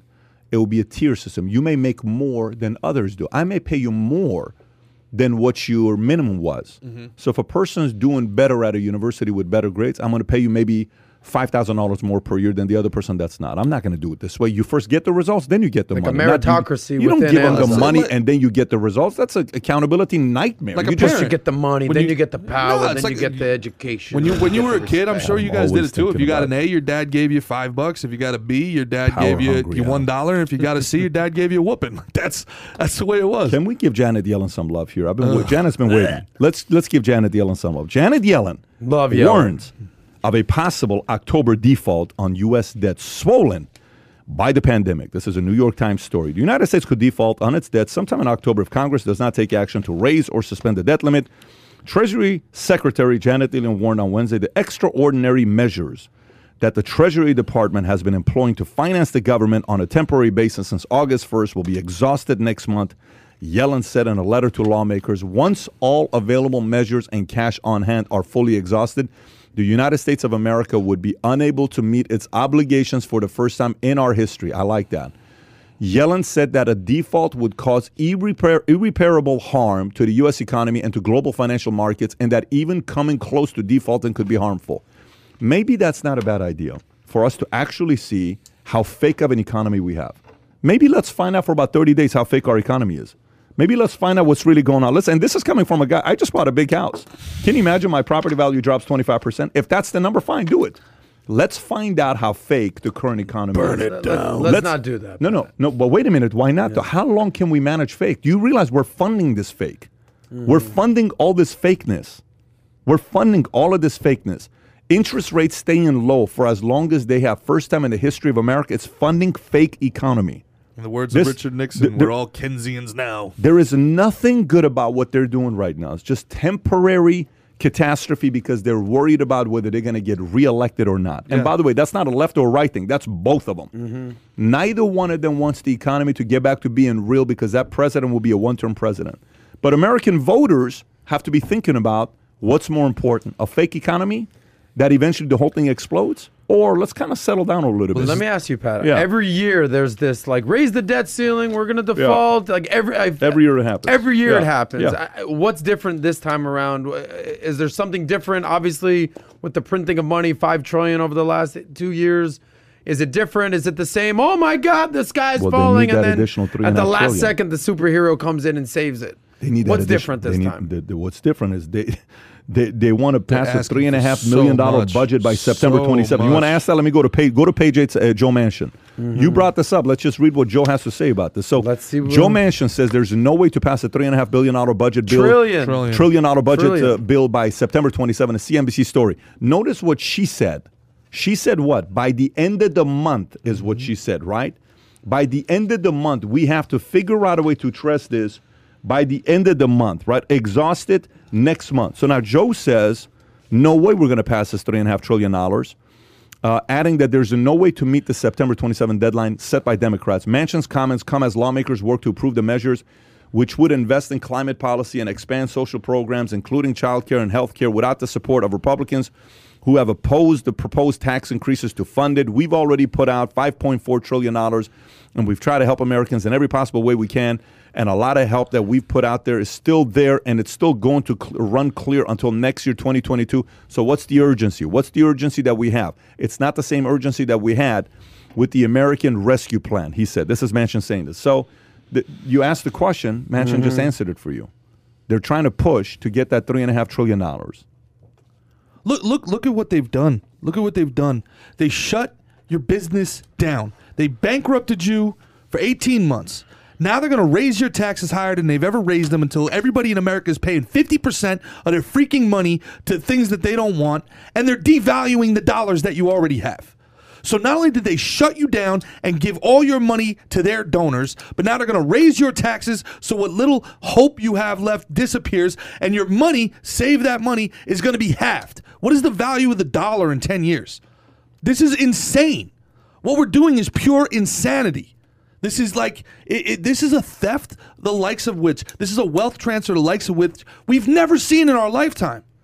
Like I, I can't even believe people are going along with this. Like think think of those three things. These are incontrovertible facts. Again, this is not left. This is not right. This is reality. Both sides are doing it. With They shut you down. Is not a left or right. They thing. devalued your Yeah. dollar, and now they're stealing your future earnings. But it's but it's it's guys. There's nothing worse than fake success because the fall is unbelievably fa- painful. You know what's fake success? Like you know how the boxer, you know the scene where where Rocky's like, you know when Mickey says, you know, you, dude, this guy's gonna hurt you when he's facing against who? The the the Clubber Lang, right? Mm-hmm. Like this guy's gonna dis- dude, this you're not at this guy's. So what are you talking about? I can beat him. He says, no, you can't. You're not ready for it because Sometimes behind, like boxers, what do they do? They only put people in front of their boxer because they're trying to build the guy's confidence. But the trainer kind of knows this guy cannot fight with the number one, number two, or number three. You ain't that good. I'm just trying to protect you, right? To kind of get a t- test for it. We've been faking it as if America's economy is bulletproof. It's not. It's not. They have to kind of bring you back and realize, like, do you realize how many things that are common sense we're starting to question whether we're right or wrong? Let, let, me say that one more time. How many things that are common sense? What's common sense? Dude, don't go into debt more than you can afford. But we're like, no, but we should because that's what we're supposed to do. Uh, let's keep printing money and it's going to uh, uh, decrease the value of US dollar. Not necessarily. Not necessarily because people say it's not going to. What, what, tell me a time in history that anything you overprinted, the value of that went up. Tell me. Show your work Yeah, one yeah. time. But but the point is, we as the populace are questioning ourselves. Like the whole mm-hmm. gaslighting th- deal, we're getting destroyed with gaslighting right now. You're starting to question like normal things. Am I really that dumb? Mm-hmm. Am I re- like maybe I'm not as smart as these guys at this level? Maybe Yellen is at a whole different level than I am. Maybe I don't have the intelligence of what these guys are. Maybe I should just shut up and say, well, these guys know what they're doing and I don't. You're right. Let's keep printing money. You're right. Let's keep doing this. You're right. Let's keep doing that. No, I think I think common sense. People need to go back to common sense. This is not tech, you know, technical math. This is common sense math. Mm-hmm. It's not. It's not extremely technical. If you keep printing anything, the value goes down. Period. It just does, and they keep doing it. Anyways, So what do you think they should actually do? Zero? Should they? Is there a is there a number that they should come up with? Is it one trillion? Is it what it? did you ever quit that you were cold turkey? What did you ever quit that you were cold turkey on? Did you ever you quit mean? anything cold turkey? Like you're like, I, I was smoking Tobacco. weed, and then Chewing all of a sudden, next I'm like, I'm done. Chewing tobacco. I was drinking alcohol. The next day I said, I'm done drinking alcohol. Uh, luckily, I've never had those problems. But I know you stopped drinking hard liquor. Yeah, but chewing tobacco, I want cold turkey. Yeah. You Cold did go cold turkey. How did you do alcohol? What do you mean? Like, did you go cold turkey with alcohol? Hard, hard alcohol? Yeah. Yeah, yeah. But I still, but I, I, I used to drink a lot. Now I'm down to like you know a couple beers on a, on a Friday. That's pretty much it. Okay, but that's not cold turkey though. No, no, I'm talking. The only thing I ever did cold turkey was chewing tobacco. Okay, so the point I'm trying to make to you is you don't have to go cold turkey with this. Mm-hmm. You don't have to go from 1% to 6%. No, you put a plan and you manage expectation. Every quarter, the interest rates are going up a quarter of a percent the next four years. I, just want people to realize. So guess what you do? If you say every quarter the rates are going up a quarter of a percent, the populace is sitting there saying what? Fine, it's good because it's getting me to be prepared that in the next four years I can't be going around thinking I'm big shotting anything. No, this is kind of what it's looking like every quarter. Every quarter we're going through this. Every quarter we're going through this, rather than this. Yeah, we, we still can't.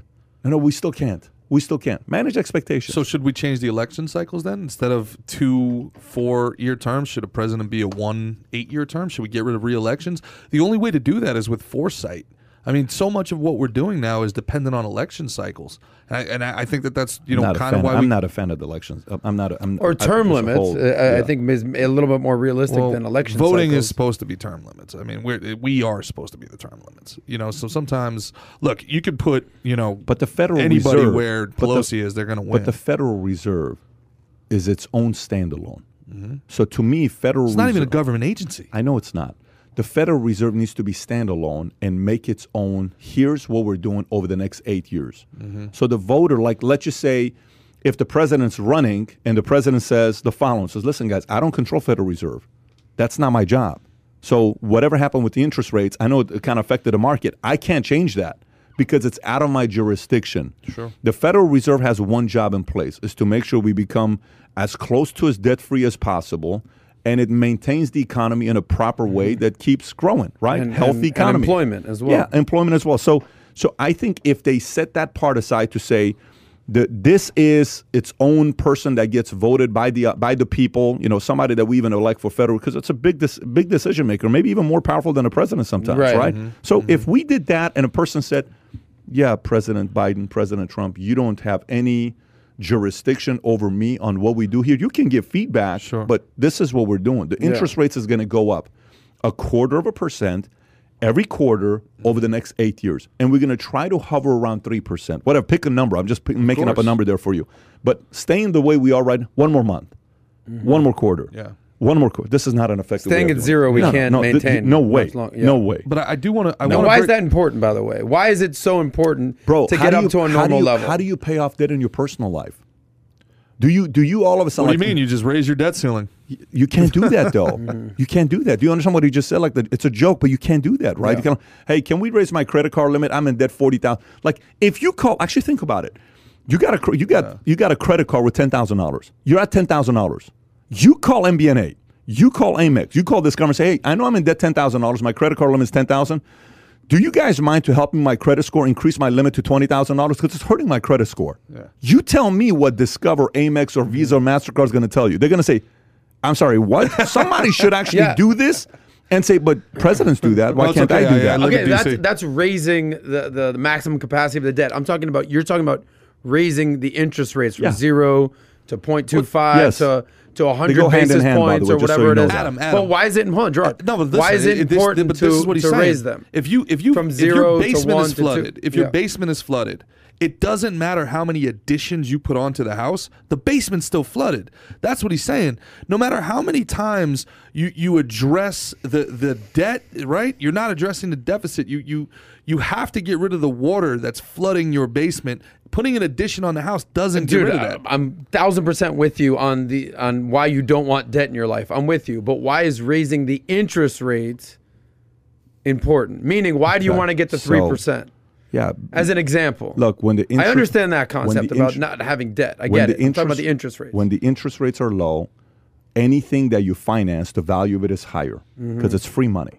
right. like right now, everybody who's a businessman who's running a company, if they can get a line from the government for a billion dollar debt, go get it. Everyone's doing it. Leverage through the Yeah, if you can get a hundred Same thing at one percent. it's nothing. You, Right. you're paying nothing. The Same money, thing at 2%, Money right. is so cheap today. Go, I get go. it. So this is why you you, can see qualify. You know how you see certain Well, people only like the rich can qualify. Right. people that are buying one house, two house, three house, four house, five house, six house, seven, eight, nine. Dude, this guy got six Ferraris in the garage. Got nine. Lam- I remember a guy back in 2005. He had four different Rolls Royce, same exact Phantom, parked outside of his house. Everybody would this go go to this guy. So like, this guy's freaking rich as hell, but no income, no asset. Anything you can finance for nothing. The moment 08 came around, the market tanked 38%. Not only did he lose all his uh, uh, Rolls Royce, he lost the two houses. He owed the government $5 million and he didn't know how to pay for it. But that needed to be filtered out. Of course. So the interest rates makes everything eventually be worth So- what it's worth. A guy buys a house right down here. I looked at this house. We went and looked at it. We walked, left the house. It looked like a Fifty Shades of Grey house. The guy ends up buying it for $17 million. The next month after he buys it for $17 million, he puts it on the market for $31 million. He just raised the price to $32 million. Someone's about to buy that thing for $30 million. Insane. In four months, he bought it from 17 million. He's going to sell it for $30 million. That doesn't make any sense.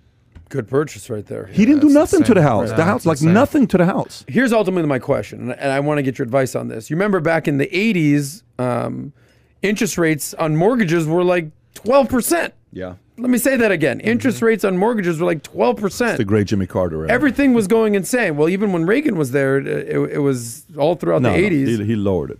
It started to lower, it started to taper off, but even in all, even up to the 90s, it was at double digits almost. The point is this: Comes from the Community Reinvestment Act. I said up until the 90s, all throughout the 80s. But the point is this: what's the sweet spot? You're saying use three percent as an example. Obviously, zero is no good, and obviously, you don't want to be spending ten percent on a mortgage payment, uh, on your interest on your. Is there a number that you have in mind? Is what I'm asking. You said It using changes from time as to time, example. though, man. Like I mean, it's like Correct. asking how much brake do you need. It's like, well, if you're going 25 miles an hour, you need this much brake. If you're going 95 miles an hour, you need a little more brake. You know, I mean, it, it's it's subject to the times. Double digit wasn't in the 90s. It was 84. I said I into know, through the but- 80s up till 90. but then Carter's last era was last year was 16.39. Crazy. And we got elected. It was 5.54. So he took it from 5.54. The prime rate. He took he took the average yield Mm-hmm. from 5.54 to 16 percent. CDs were paying 14, 15, 16 percent at the time. By the way, no th- sense. everything that CDs were paying Yeah. 16 percent. Yeah, of course. That's what I'm saying. It's insane. But every the conversation they're having right now, this is the type of stuff that they don't teach you in school.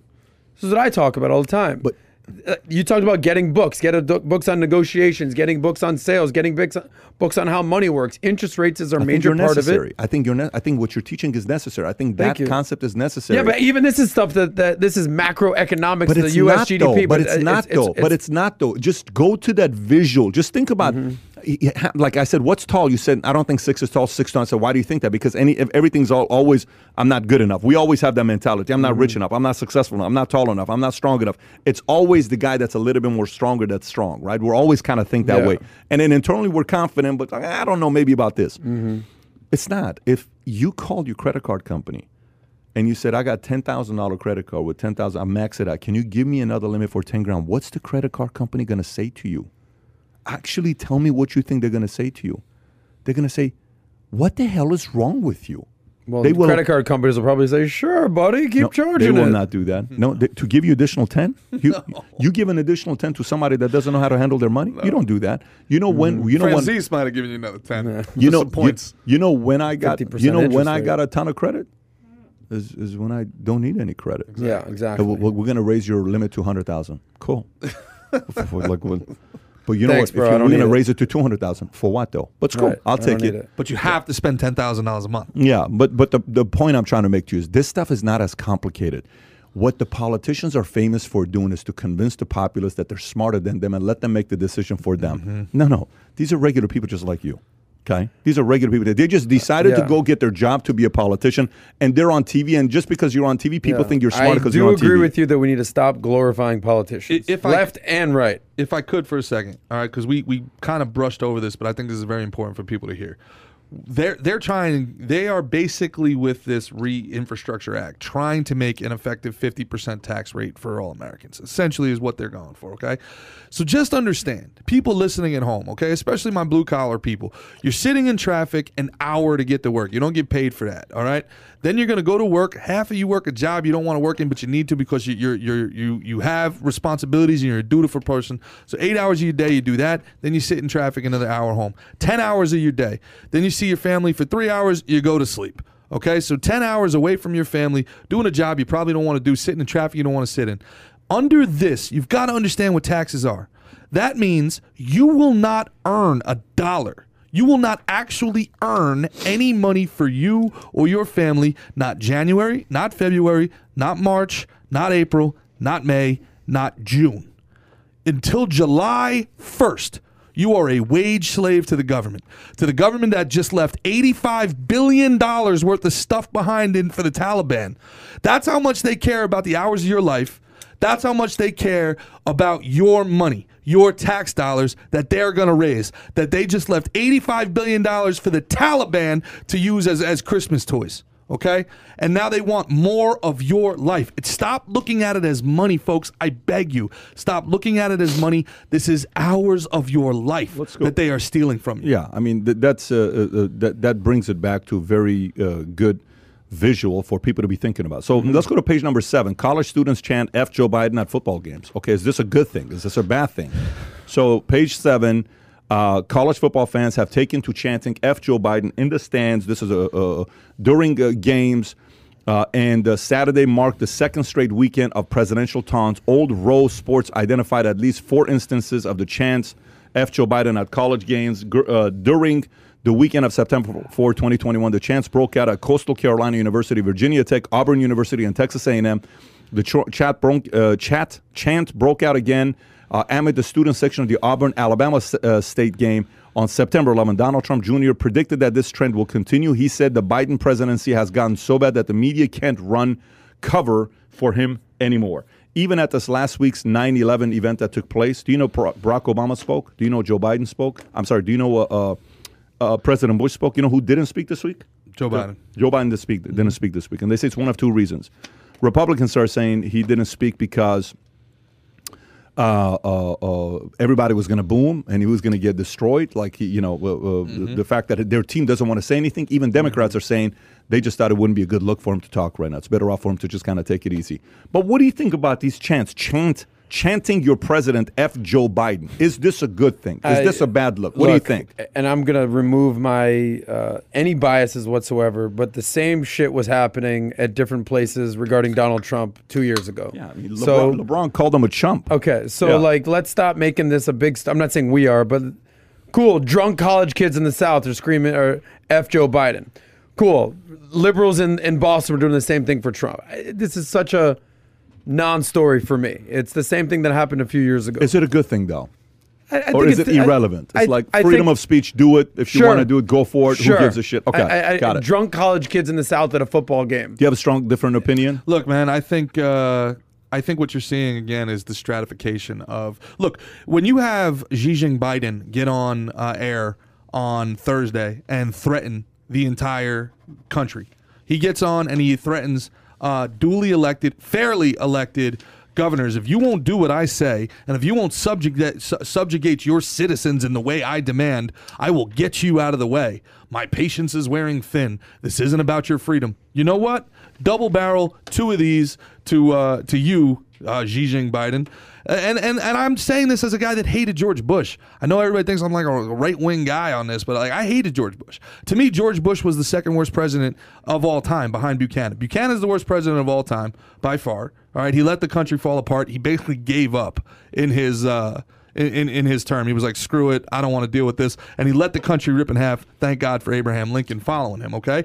Then Bush inherits a surplus and turns it into a deficit and gets us into a war that costs us 300 million dollars a day. George Bush inherited a surplus. People don't want to give uh, Clinton credit. He we left us with a surplus. Okay, What was it? Mm-hmm. Him and we're, Newt. We're, we're talking about Janet Yellen raising. We had a surplus in our lifetime. Like it's like we act like this is Yeah. insane. Th- by the way, that's Bush's why I two- became, I guess, a fan of Democrats. I thought Clinton was a G, and, and I was a fan. And Uh, Bu- that- that- look, Bush was objectively horrible, and the fact that Bush speaks at 9/11 doesn't sit with me very well either, to be honest with you. But you can't say that. Pat is a big fan of George Bush. Uh, He's, he's that- friends God- with him. God bless They him. They write letters to each Uh, other. He, Jo- he- Pat would so probably have a different opinion. George, so George funny. Bush needs to. Are you? You did meet George You're W. so Bush. You are. You did think You're he was a great funny. guy. But listen, this is this is not this is not about whether I get along with anybody I agree or disagree with. Uh, for the most part, I, I get along with anybody. Mm-hmm. That's it doesn't matter. I sit down, I can talk to anybody. No, this isn't about that. This is about is this a good idea for this to be taking place? For me, it tells me a couple different things. I've never liked it, never liked it to get to that point. Never to make that be okay. I was so furious when uh, what's his name said, uh, "Hey chump," Arnold he wasn't going to come Oh. anyways. No, when he said, "Hey chump," he wasn't going to come anyways, and LeBron called the president, "Hey chump," and Durant said, "I'm not going to the White House," and then Stephen A. Smith and Max Kellerman went back and forth, and Will Cain disagreed with both of them. Will Cain ended up getting fired. Now he's got a job at Fox News. Mm-hmm. Anyways, I'm, I'm not a fan of what's going on here. But what, what it does tell you is the following. wait, It wait, does- because it's disrespectful, or Will Cain said, uh, uh, you know, you should uh, respect the, uh, The office. office? Yeah, but these guys are like, well, you know. Anyways, here's here's where I go with this. What I go with this is demographics, marketing. Mm-hmm, It tells you who the NBA fan is, uh, who the audience is. It tells you what college football is. Mm-hmm. College football is a conservative fan base, if that's what they're saying. well, in the South, Pat, this is a. these are, by the way, these are not Is it small markets. you're not. You're, Texas A&M? sorry, you're not These are talking about universities, you- though, bro. Vir- Virginia Tech is not a Republican university, buddy.